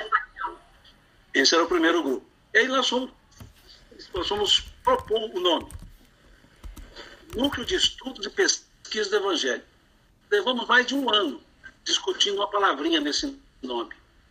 Pesquisa. Peraí, não, nós não fazemos pesquisa. É núcleo de estudo do evangelho. Não, mas a gente faz pesquisa. O que, que se entende por pesquisa? Não, pesquisa científica, não, mas você pode ter pesquisa que não seja científica. Nós ficamos quase um ano Aí qual que era mais simples? Larga assim, porque vai que daqui a um tempo alguém quer fazer pesquisa, já está escrito lá. Pronto. Aí chegou uma coisa, ou seja, a mais simples. Né? Para o próprio nome dessa dificuldade. Nossa, eu acho assim, eu, é essa a nossa proposta, né, Simão? De levar essa, esse, esse miudinho aí para o coração de todo mundo, né? É, é, Fernando está aí ainda, Fernando? Você queria fazer um questionamento também? Eu tô com medo do Eduardo tá coçando a cabeça. Eu, não, eu, começa. Eu, Eduardo eu tô aqui coçando a cabeça desde que começou o encontro. Quando isso acontece, eu começo a ficar com medo. Porque aí, aí nós temos que, que pensar muito. Você quer falar, Eduardo? Foi bom você avisar, que aí eu já vou embora antes de perguntar ele falar. Não, não, não fica quietinho para assim ajudar a gente, porque aí é só, só com muita ajuda. O Fernando quer falar primeiro? Vamos deixar ele aí. Ah, na realidade não sou eu, é a Heleninha que quer falar. A pergunta é dela, porque como estão no meu computador, então saiu o meu nome aí, mas é dela. Ah, sim. Então, já. Ok. Ok, boa noite. Eu também sou mineira, mas moro em Washington. E a minha pergunta é mais ou menos semelhante à da Mônica. Eu, eu não tenho todo esse conhecimento da Bíblia, e agora acabei de ver que também não tenho de português. Então, e não, tem, não sei nada de hebreu. E sempre achei lindo quando as pessoas falam, ah, eu já li a Bíblia duas, três vezes. Ou então, igual eu conheço gente que diz que aprendeu a ler, aprendeu hebreu para poder ler a Bíblia. Só que eu não sei nada disso. Então, o que é que eu faço para poder entender? Porque provavelmente tudo que eu escutei até hoje era uma interpretação assim muito direta, sem levar em consideração todas essas coisas de linguagem, nada disso. Então, como que eu faço? Eu vou continuar lendo sem entender exatamente o que está escrito? Continua conosco, filha. Continua aqui conosco. Porque eu não tenho esse conhecimento todo e provavelmente eu já estou muito velha para aprender tudo isso. Primeiro, primeiro aspecto, não tem que saber hebraico para ler Bíblia, não tem que saber é, de core salteado nenhuma estrutura gramatical. Não é isso. Existe uma diferença quando se tem um grupo que se propõe a um estudo aprofundado, é diferente. Que aí você tem que buscar elementos.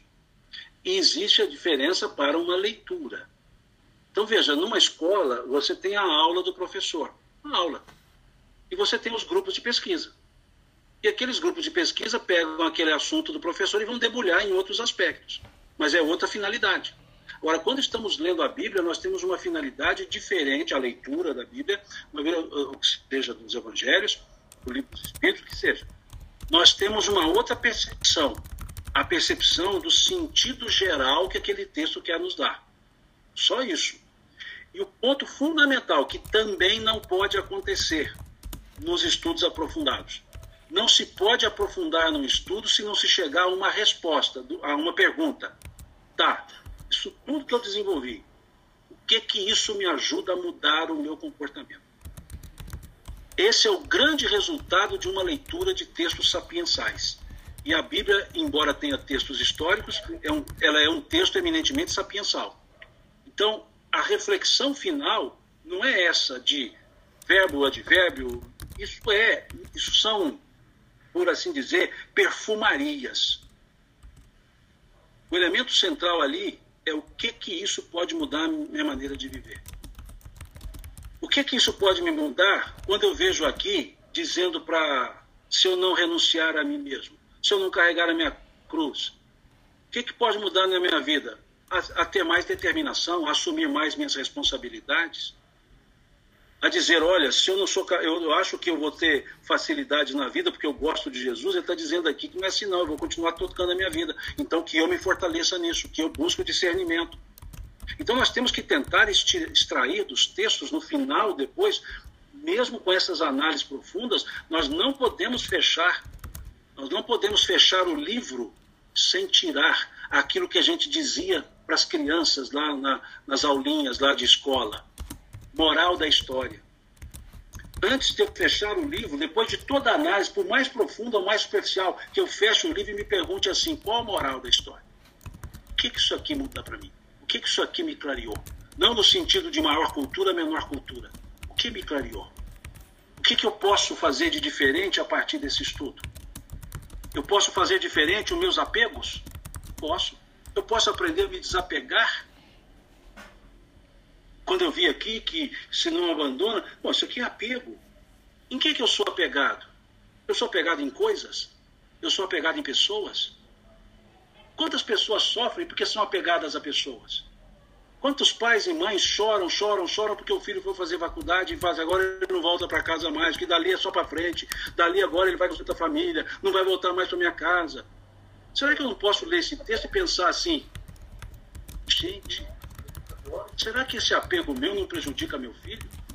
Aquele meu filho que está estudando fora e liga para a mamãe e fala assim: mãe, como é que você está? Como é que você quer que eu esteja? Você morando fora desse jeito, eu estou triste, eu não aguento mais. Você tem que voltar para cá, você tem que voltar para cá. Ele acaba voltando. Será que esse texto não pode servir para mostrar que eu posso amar as pessoas, mesmo não tendo, necess... não tendo dependência? Será que esse texto não pode dizer para mim que para eu estar junto das pessoas eu não preciso estar perto delas? Como dizia Leonardo da Vinci, para estar junto não preciso estar perto, mas do lado de dentro?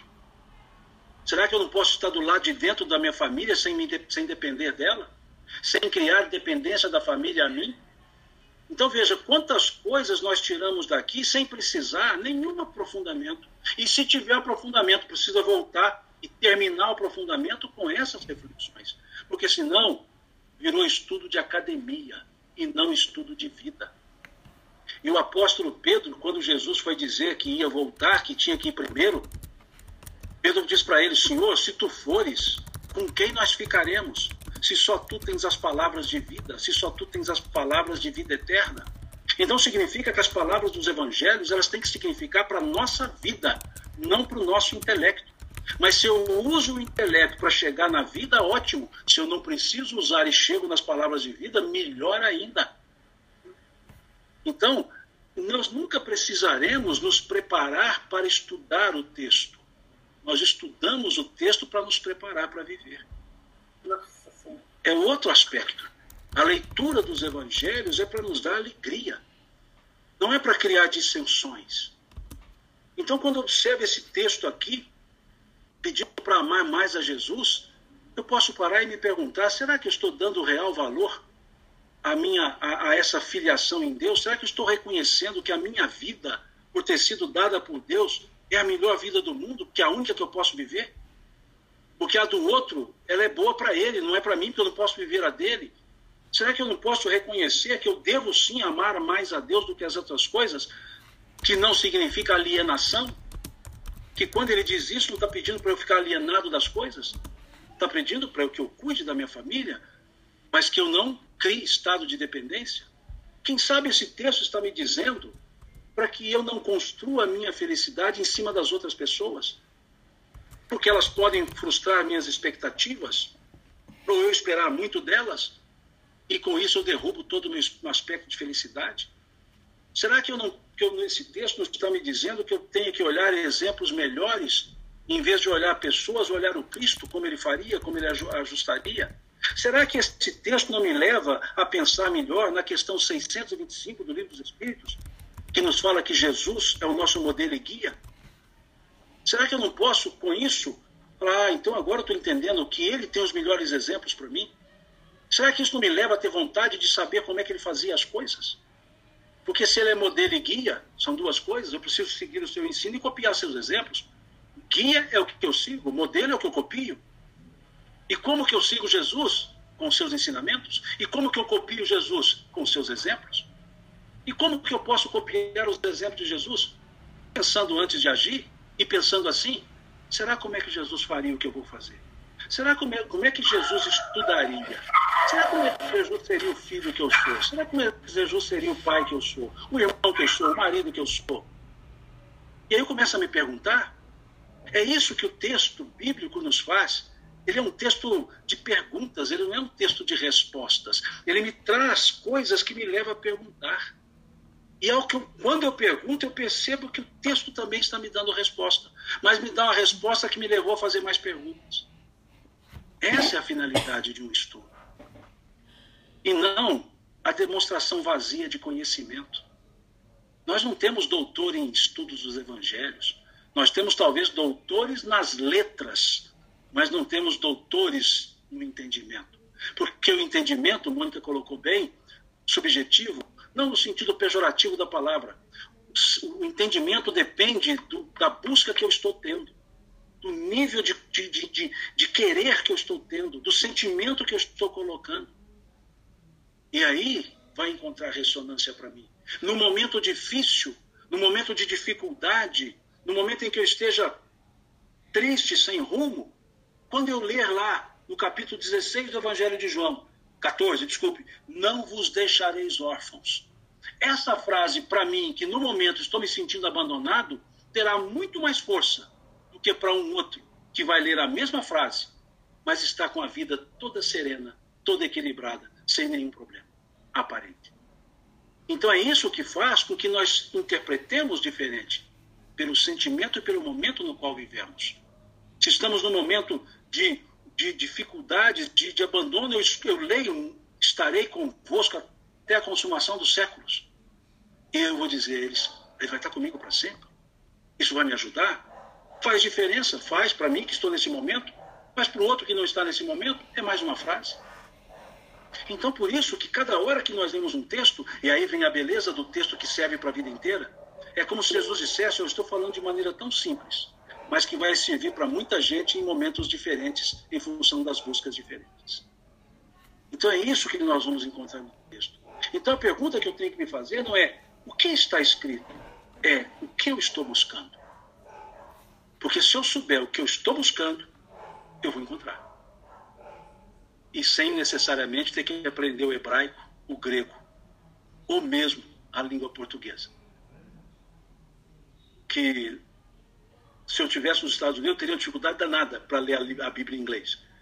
Que aí é o contrário, eu não entendo nada. Mas nem por isso eu deixaria de lê-la. E quem sabe eu aprenderia a língua inglesa lendo a Bíblia. Assim, em vez de aprender o hebraico para estudar a Bíblia, quem sabe estudando a Bíblia, a Bíblia eu aprendo o hebraico. Muitas, eu tenho uma amiga, uma conhecida, não é amiga? Analfabeta por opção no passado, ela se alfabetizou. Ela, ela fez o, o letramento, lendo o Evangelho segundo o Espiritismo. Ela disse assim: Eu vejo tanta coisa bonita que vocês falam, que vocês leem. Ela dizia isso para o pro, pro, pro, pro Chico. Mas eu não consigo, porque eu só sei o que vocês falarem. E eu vejo que vocês tiram desse, desse, dessas escritas. E ele pegou, deu para ela o livro e falou assim: começa a estudar essas escritas, que você vai aprender a ler e aprender a ler com texto bom. E aí o filho dela foi ensiná-la o letramento. E o letramento que ele usou não foi a cartilha da Lili, foi o Evangelho segundo o Espiritismo. Então é isso que nós podemos fazer. Eu não preciso saber o português para ler, talvez eu, eu aprenda o português lendo, talvez eu aprenda lendo. É o contrário. E é isso que é importante. Nunca encerrarmos uma reunião sem buscarmos uma aplicabilidade para aquilo que nós acabamos de estudar. Porque senão o NEP não terá nenhuma diferença das escolas de teologia. O NEP não terá nenhuma diferença das, das, das, dos orgulhos acadêmicos, que na grande maioria dos trabalhos não se vê nenhuma aplicabilidade prática. E aqui não. Aqui nós temos que encerrar dizendo: o que, que isso pode me ajudar? O que eu posso tentar mudar? Onde eu posso me apegar para poder seguir? Então é esse ponto que eu chamo a atenção em quaisquer estudos de livros sapiensais, principalmente os evangelhos, que são essas palavras de vida eterna. E que por terem sido escritos de uma maneira tão simples, podem ser lidos e relidos ad infinito, ad eterno. Se a gente buscar o espírito da letra, como dizia o apóstolo Paulo. Novo ministério, o ministério do espírito dizia ele, pois a letra mata e o espírito vivifica. Em termos de conhecer somente e não fazer, seria melhor nem conhecer. Mas se estamos buscando conhecer, não é para aumentar o nosso cabedal de conhecimento, é para aumentar nossas ferramentas de trabalho. É por isso que a gente estuda. Então me desculpem se diversei, se deu uma, se deu uma fugida da, do tema, mas eu não consigo encerrar uma, um estudo se eu não buscar alguma coisa que me sirva para poder viver melhor, para poder caminhar melhor. Nossa, muito bem. Muito obrigada mesmo, Simão. Agora, quem te falou que você está encerrando? Você vai ter mais outras. Eu abro de novo o livro. Ninguém falou que você está encerrando. Porque o Eduardo continua coçando a cabeça lá, a testa. Eu vou deixar ele falar. Ele tá mais sério, ele começou a coçar a sobrancelha, ficou mais sério. É, olha, olha como é, tá ficando feia a coisa lá. Eu vou deixar ele falar, tá, Simão? Tudo bem? Ele... Ô, Simão, obrigado. Deixa eu só fazer a minha pergunta, estou até meio com vergonha de fazer a pergunta, que ela é bem básica, bem panorâmica. Pois não. Mas é, o, o, negócio, o caso foi, foi, o seguinte, eu, eu, que eu li o, os quatro evangelhos, né, Mateus, Marcos, Lucas e João, e tentei encontrar, ler com o objetivo de observar a leitura, é, no sentido de buscar, como fez Allan Kardec, e, e escolheu algumas, alguns, alguns capítulos, alguns versículos sobre moral estranha, eu li tentando buscar o que era estranho para mim na, nos textos, o que parecia ser estranho, o que parecia é, divergir da mensagem principal de Jesus Cristo. O objetivo, claro, é para tentar essa busca minha mesmo de tentar entender, compreender melhor Cristo. Perfeito. E aí eu fiz uma, um resumo, queria, claro, né, que aqui é só uma pincelada que eu gostaria que você desse, só para é, aumentar minha minha maneira de, de encontrar respostas, né? Mas eu vi assim que são três pontos é, que, que vão se elevando na medida que eles vão evoluindo aqui, de, de divergência com essa mensagem principal. É, não sei se é divergência, né? Mas é, é coisas que me deixaram em dúvida.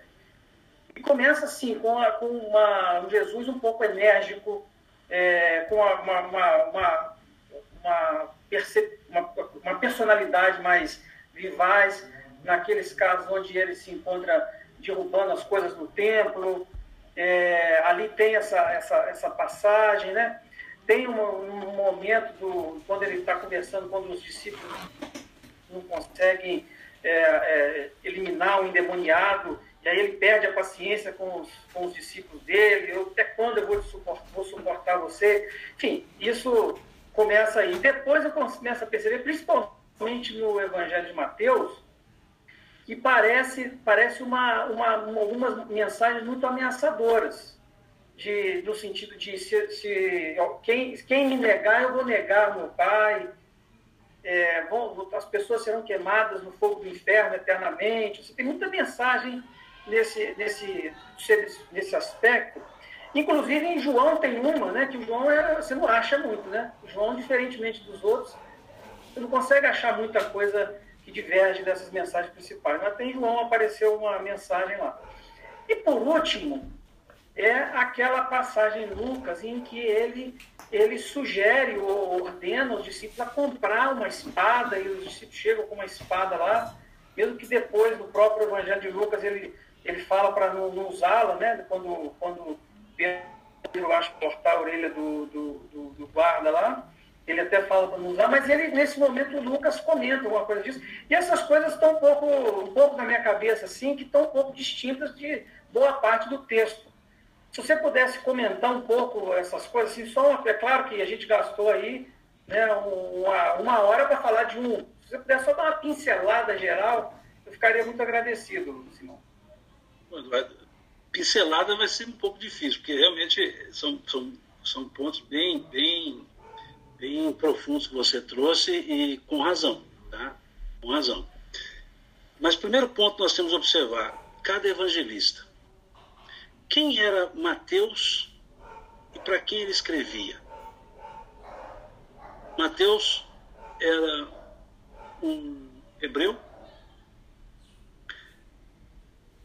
não muito entendido pelos hebreus, por ser um coletor, e que escreveu dos evangelhos, o único, escrito em, em hebraico original, ele escreve em hebraico, e falava para os, os hebreus. E a, e a narrativa de Mateus é tentar provar para os hebreus, judeus de uma forma técnica, que Jesus era o Messias. Então o Evangelho de Mateus é um processo de acomodação profética ele vai sempre citar uma profecia para mostrar que Jesus a cumpriu. E a estrutura das profecias são ameaçadoras. As estruturas das profecias são sempre de belicosidade. E aí então Mateus traz esse aspecto para o Evangelho, porque os hebreus seguiam por admoestação. Não era um Deus que punia, então, a característica do pensamento hebraico é, religioso era de admoestação. O Evangelho de Mateus traz esse mesmo aspecto de admoestação. É onde vem o sermão profético mais profundo, capítulo 24 de Mateus. Um sermão profético, de certa forma, admoestador. É onde nós vemos uma tentativa de, de é, de mostrar uma realeza de Jesus mais próxima ao pensamento judaico do que ao pensamento místico, que é o de João. Então é preciso que nós entendamos qual é a lógica do evangelista, para quem ele escrevia. E Mateus consta, conta isso no seu prólogo. Tanto que ele busca a genealogia de Jesus pela casa de José. Lucas busca a genealogia de Jesus pela casa de Maria. E por que, que ele busca de José? porque era a sociedade patriarcal, ele tinha que trazer essa mensagem. Então nós precisamos avaliar por que, que o evangelista traz isso. Segundo ponto é que nós precisamos observar algo além do fato narrado. E perceber também um outro aspecto, que os evangelistas, eles muitas vezes não entendiam o que Jesus tinha feito. Por exemplo, contou a parábola do, do semeador. Senhor, o que queres dizer com essa palavra? Parábola, ele teve que ensinar. Parábola do joio, Jesus teve que explicar. Ou seja, muitas coisas os evangelistas colocaram segundo a expressão deles, segundo o entendimento deles, como eles, como eles perceberam o fato. E, e Mateus percebeu o fato com óleo judaico e colocou a característica judaica. Claramente, quando você lê a estrutura de Mateus, você vê diferença completa em Lucas, embora sinóticos mas o, o estilo muda. É, ver além do fato, você citou o exemplo da, da expulsão do, do templo. Essa passagem, para ser entendida e para mostrar que Jesus não agiu com raiva, só consegue-se se olhar Mateus e Marcos. Porque os dois relatam as passagens pelas metades. Quando você junta os dois, você tem o texto completo. E o que é o texto completo? Se a gente lê apenas Mateus, Jesus entrou no templo e expulsou os vendilhões. Mas quando observamos Marcos, nós percebemos que não foi isso que aconteceu. Jesus entrou no templo no dia anterior, viu os vendilhões, percebeu todo aquele comércio e foi embora para Betânia porque já era tarde. Veja, não agiu de ímpeto. Ele foi embora para Betânia. Indo, é, é, dormindo em Betânia, no caminho, ele vê uma figueira.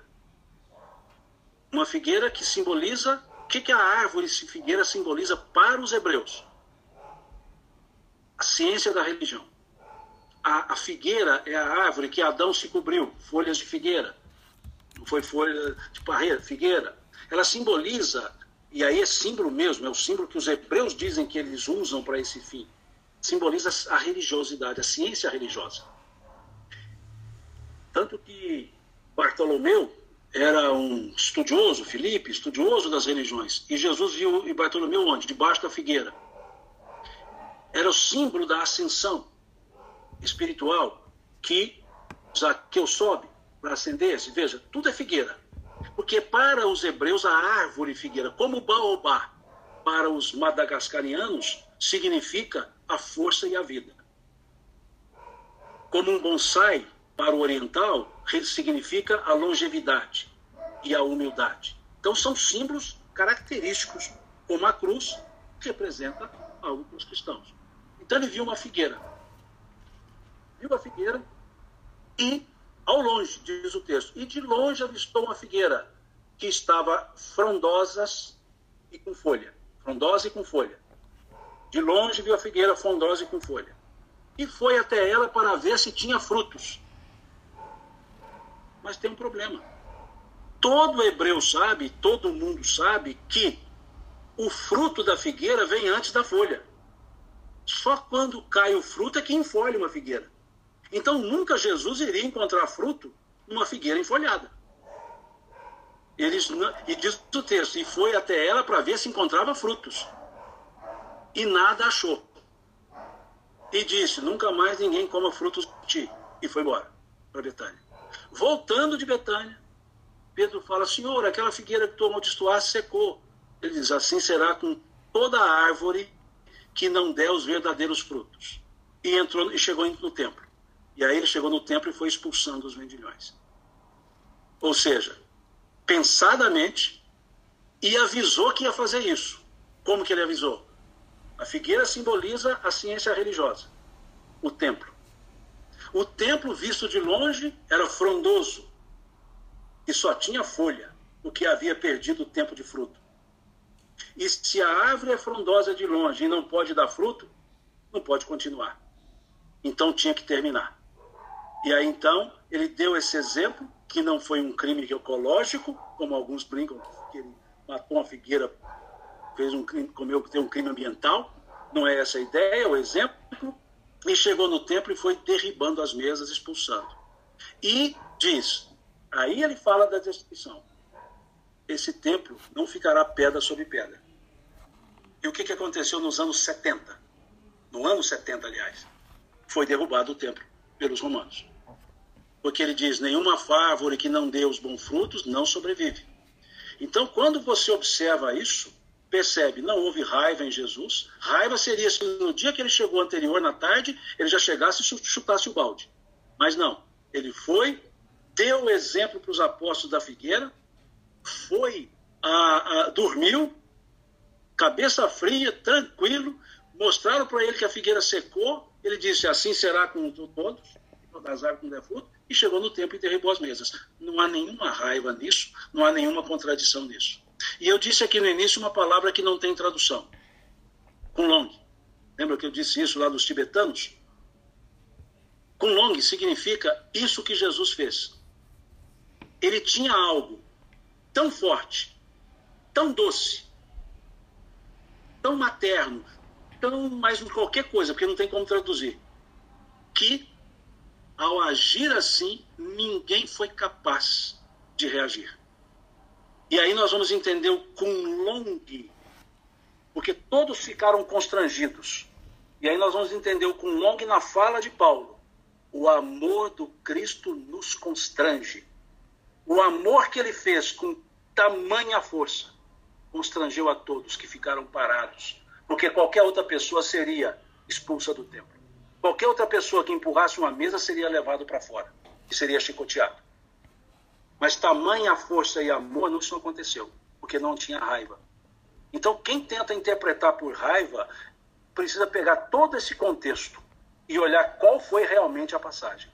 E aí nós percebemos que é uma passagem bela, de exemplo de autoridade moral e não autoritarismo é, posicional.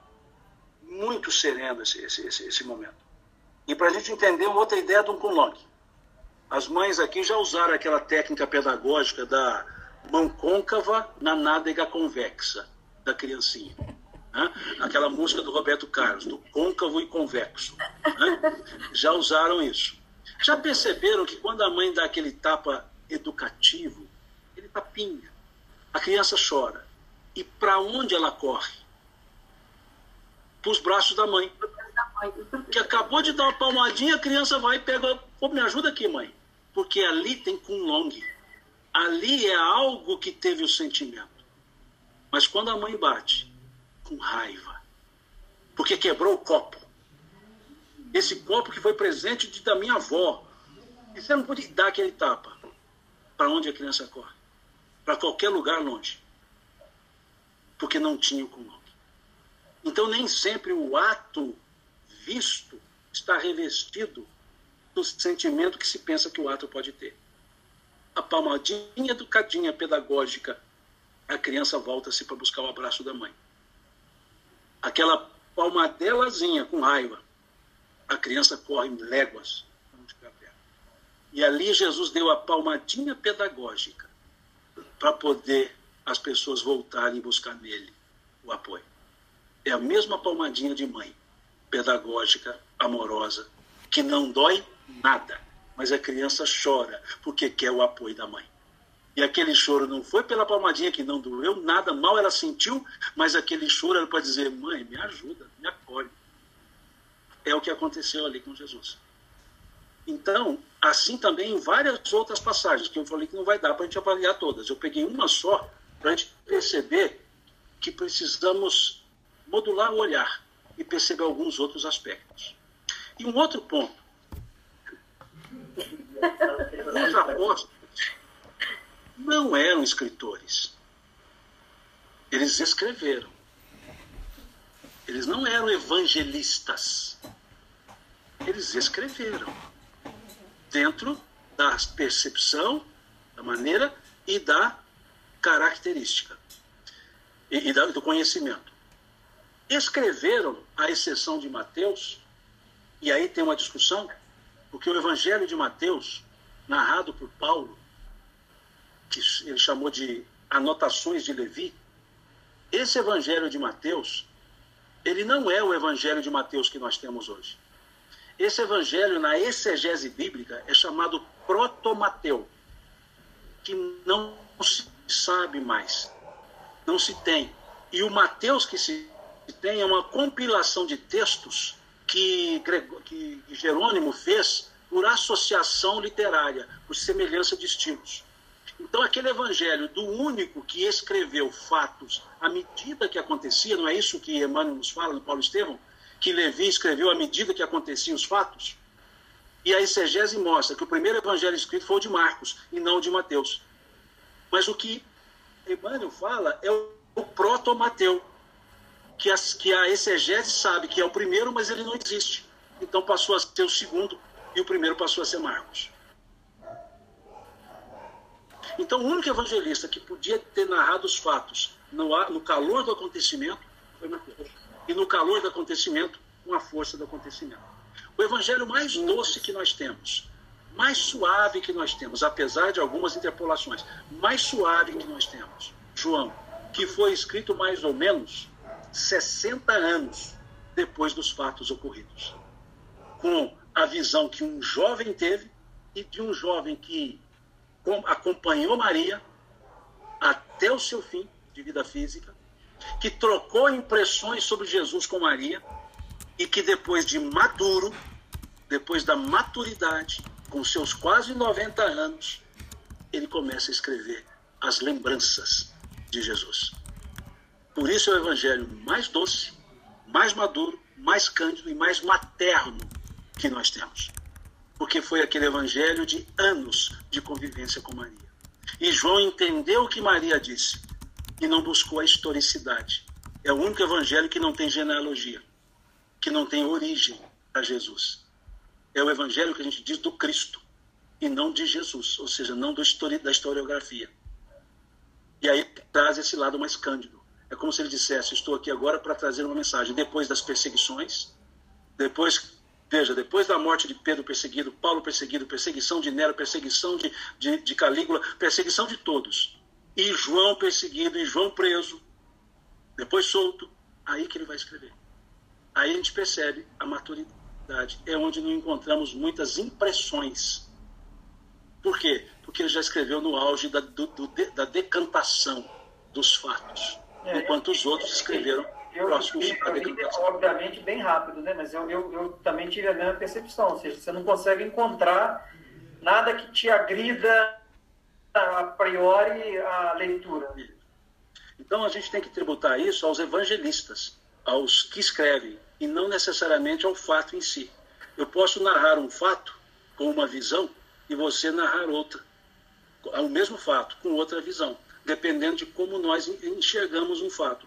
Eu posso narrar um fato contando que havia flores no caminho, amarelas, vermelhas, rosas, e a pessoa caminhava em passos serenos, e você narrar o seguinte: a pessoa caminhou em cinco passos, chegou no seu destino. Você está falando a verdade, eu também estou.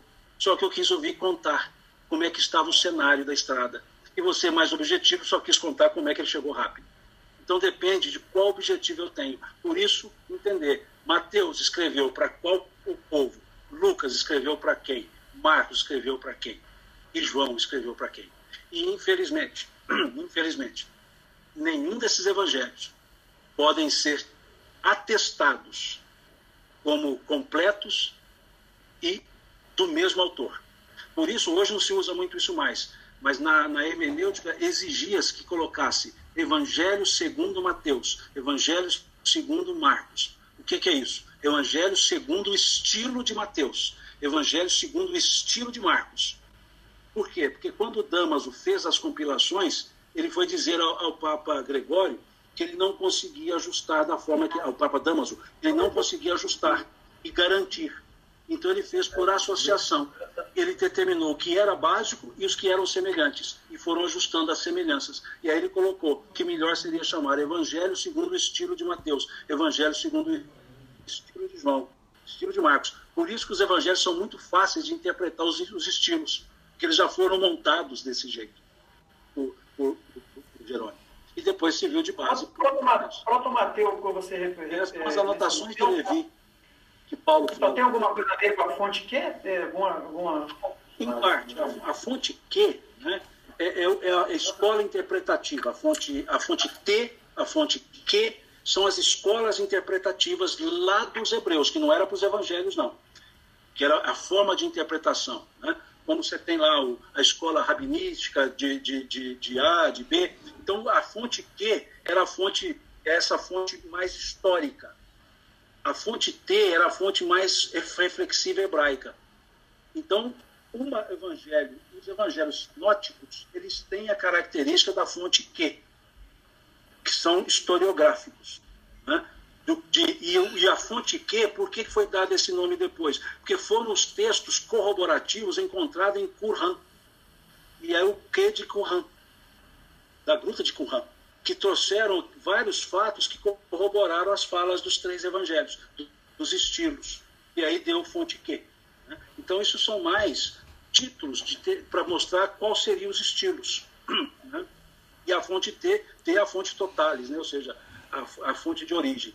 Então são, são também textos muito recentes, recentes que eu digo assim, isso já é da século XVII, século XVIII, que foi trabalhar esse tipo de, de forma de separação dos evangelhos. São as chamadas fontes que a gente busca. Né? E assim várias outras passagens. Há várias outras. Eu concordo com o Eduardo, tem situações difíceis de entender, mas tem situações meio pai, meio mãe. Por exemplo, menino, você vai se machucar, desce daí. Menino, você vai se machucar, desce daí. Menino, eu já falei. Pá, o menino cai. Aí ela fala assim: agora aguenta a dor. Você subiu aí porque quis. Agora aguenta. Não, eu vou lavar com água. Ah, mas arde muito. Rezando você não estava na hora que você caiu. Vamos. Não é assim? Aí falou: mãe carrasca é essa. Mas ela não está fazendo uma forma educativa, porque ela conhece com quem ela está lidando. Eu vejo muito minha mãe. Quando eu chegava em casa com qualquer situaçãozinha difícil, mesmo machucado, porque eu machucar, caía, ela falava assim: rezando você não estava dava uma conversadazinha mais séria, né? Principalmente quando ela me chamava para o Simão Pedro, aí a coisa estava feia mesmo. Mas é, é, é, é, mais ou menos assim também alguns fatos narrados por Jesus. Aquela ideia austera que, aos olhos de hoje, que a gente é mais cândido, era visto, visto como autoritária. Na verdade, era mais austero.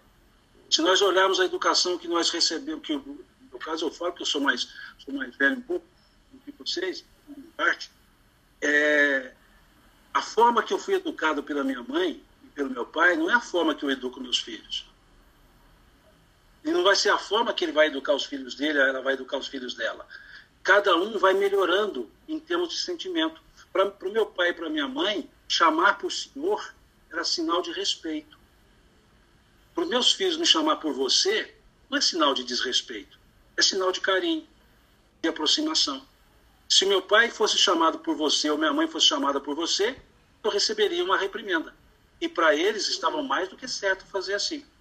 Para os meus filhos eu não faço, porque eu entendo que tá legal desse jeito que eles estão me chamando. Então você percebe que vai depender muito de cultura, de época, de maneira. E aí nós temos que recuar no tempo para uma cultura patriarcal, de, de, de, de medo, guerreira. Então, muitas vezes, tem que dar o aspecto de guerreiro né, para aquele que não era. A própria forma de chamar é, Deus é o Shaddai, o Senhor dos Exércitos. Olha se é nome para dar para Deus. É o Shaddai. Mas era o nome que se tinha. Por quê? Porque era Senhor dos Exércitos. Hoje, para nós, aí Jesus vai dizer: não, não chama assim, não. Chama por Abá, quer dizer, papai, fica melhor. Então veja como é que já muda. Então isso é que a gente tem que observar. Muitas vezes a austeridade percebida aos tempos seria carinho. Hoje é autoritarismo. Então, um, uma, um jovem, uma criança olhar o outro chamar de senhor, o outro chamar o outro por senhor é medo, quando é pai. E ele fala, não, senhor é gente estranha. Pai e mãe não pode ser senhor, é amigão, é gente minha. Agora o estranho ele chama. Então eu vejo minha filha me chamando por, por você, e quando ela vai falar com alguém, outra da de fora mais velha, ela chama por senhor.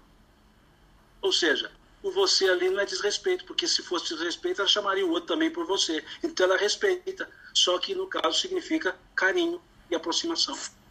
Mudança de geração, mudança de época. Então a gente não pode usar muitas vezes as nossas, os nossos olhares com os sentimentos da agora para tentar interpretar os sentimentos do passado com uma outra estrutura, uma outra forma antropológica. Tá certo? Tá certíssimo. Muito obrigado, Simão. Muito obrigado mesmo. É, nós temos que agradecer muito por esse seminário.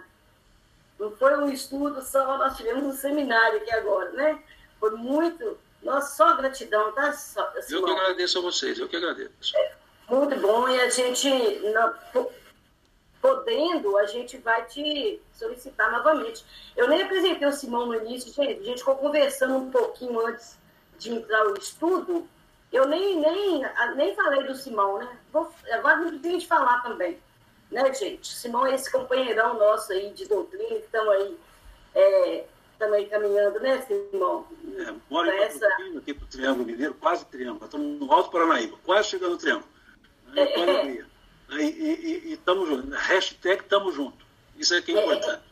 Isso. E com essa bondade toda, com essa boa vontade, a gente vai encerrar mesmo com, com, com o que o Evangelho traz para nós.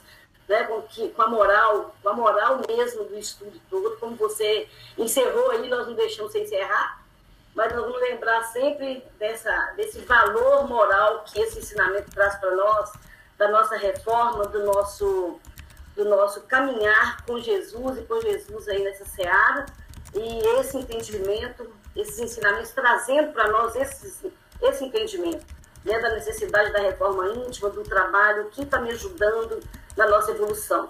A gente trabalhou muito a luz do mundo, né, a gente trabalhou muito a questão da, de é, iluminar o bojo interior para iluminar fora, e a gente, então, que nós possamos ter essa capacidade de se iluminar através desses, desses ensinamentos, então, desse entendimento importante do Evangelho, né? Porque nós, nós foi perguntado uma vez para alguém se nós não correríamos um risco muito grande hoje de estarmos valorizando tanto estudo é, de deixar a prática de lado. Né? Estamos aqui envolvendo nos estudos e a gente teve uma resposta muito boa que não, a gente corre um risco sim, aliás, mas é preferível porque o entendimento do evangelho faz nos errar menos. Então, entender o Evangelho verdadeiramente, chegar lá na, na, no que diz Jesus mesmo, faz nos errar menos. Porque foi por falta desse entendimento que nós vimos aí tantas coisas ruins, tantas cruzadas, tantas guerras santas, por falta do entendimento do Evangelho. Então, vale, nós temos sim que estar atentos a esses, a esses esclarecimentos, né, Simão? Muito obrigada, a gente te agradece assim, de coração essa, essa boa vontade enorme. Aí tem duas horas que nós estamos aí com você, te prendemos mesmo, mas eu avisei. É, eu avisei, então não foi enganado, você não foi traído. Eu avisei. Esse é o exemplo da educação, tá vendo? Eu avisei. Pois é. É um modelo educativo. Ah, sou mineira, né, Uai? Somos mineiros, né? Eu avisei, ó. Vai, não vamos explorar. Mas muito, que Jesus te abençoe, que nós estejamos sempre juntos aí nessa, nessa benesse da doutrina espírita, né? O, o, o Bruno está aí ainda, Bruno? Bruno, Kelly. Tá. Estão. É, nós vamos encerrar com a música, gente. O Bruno, do Lumiarte, eles vão estar aqui agora conosco, estão aí o tempo todo, e eles, ele vai encerrar com uma música fazendo a prece para nós com a música.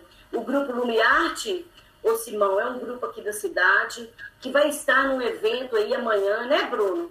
É, foi, foi, foi, escolhido para estar conosco no evento. Abrilhanta muito aqui os nossos eventos, é, os eventos, todos os eventos da doutrina aqui, e, às vezes algum social nosso das nossas casas, e a gente tem muito carinho por eles, pela Kelly, pelo Bruno, pelos alunos, por todos. Ele vai encerrar para nós. Eu, eu conheço o arte, conheço bem, gosto muito. É mesmo? Que coisa boa, já né? Vi, já vi várias vezes. É. Ô, ô, Simão. Simão. Oi? É Simão Pedro mesmo? Simão Pedro de Lima. É Simão, Simão Pedro. muito não, o peso eu deixo para minha mãe, né? Ela que escolheu, né? Então ela que carrega o peso.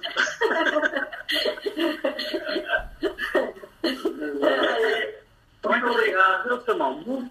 Mas, é, mas eu, eu dizia para minha mãe quando eu era pequeno o seguinte, que Simão Pedro é nome de gente velho. Foi, mas só vamos chamar de Simão Pedro, é nome de gente velho.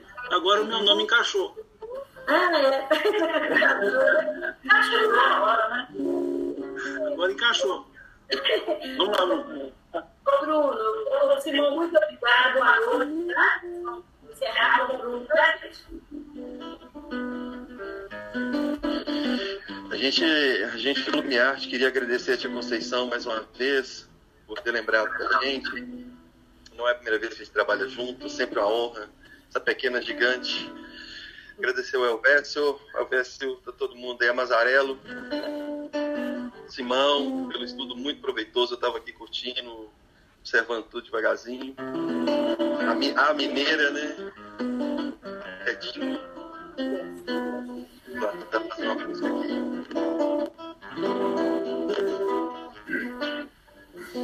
Buscando um sentido para tudo, alguma explicação. A palavra que acalma feita essa angústia, essa dor. Passado, presente na alma, vazio sem fim. Um barco vagando perdido no oceano de mim. Misericórdia, aquele que clama, prometeu o Senhor. Partirei, mas deixarei junto a voz meu consolador. Misericórdia, aquele que clama, prometeu o Senhor. Partirei, mas deixarei junto a voz o meu consolador. Doutrina de paz, doutrina de luz é a verdade que desce ao homem, ilumina em luz. Sua fonte vem de altas esferas, esclarece o amor. A luz aos pequenos, sela a luz do velador. Sua fonte de altas esferas, esclarece o amor, ensinando a todos nós pequeninos ser a luz no velador.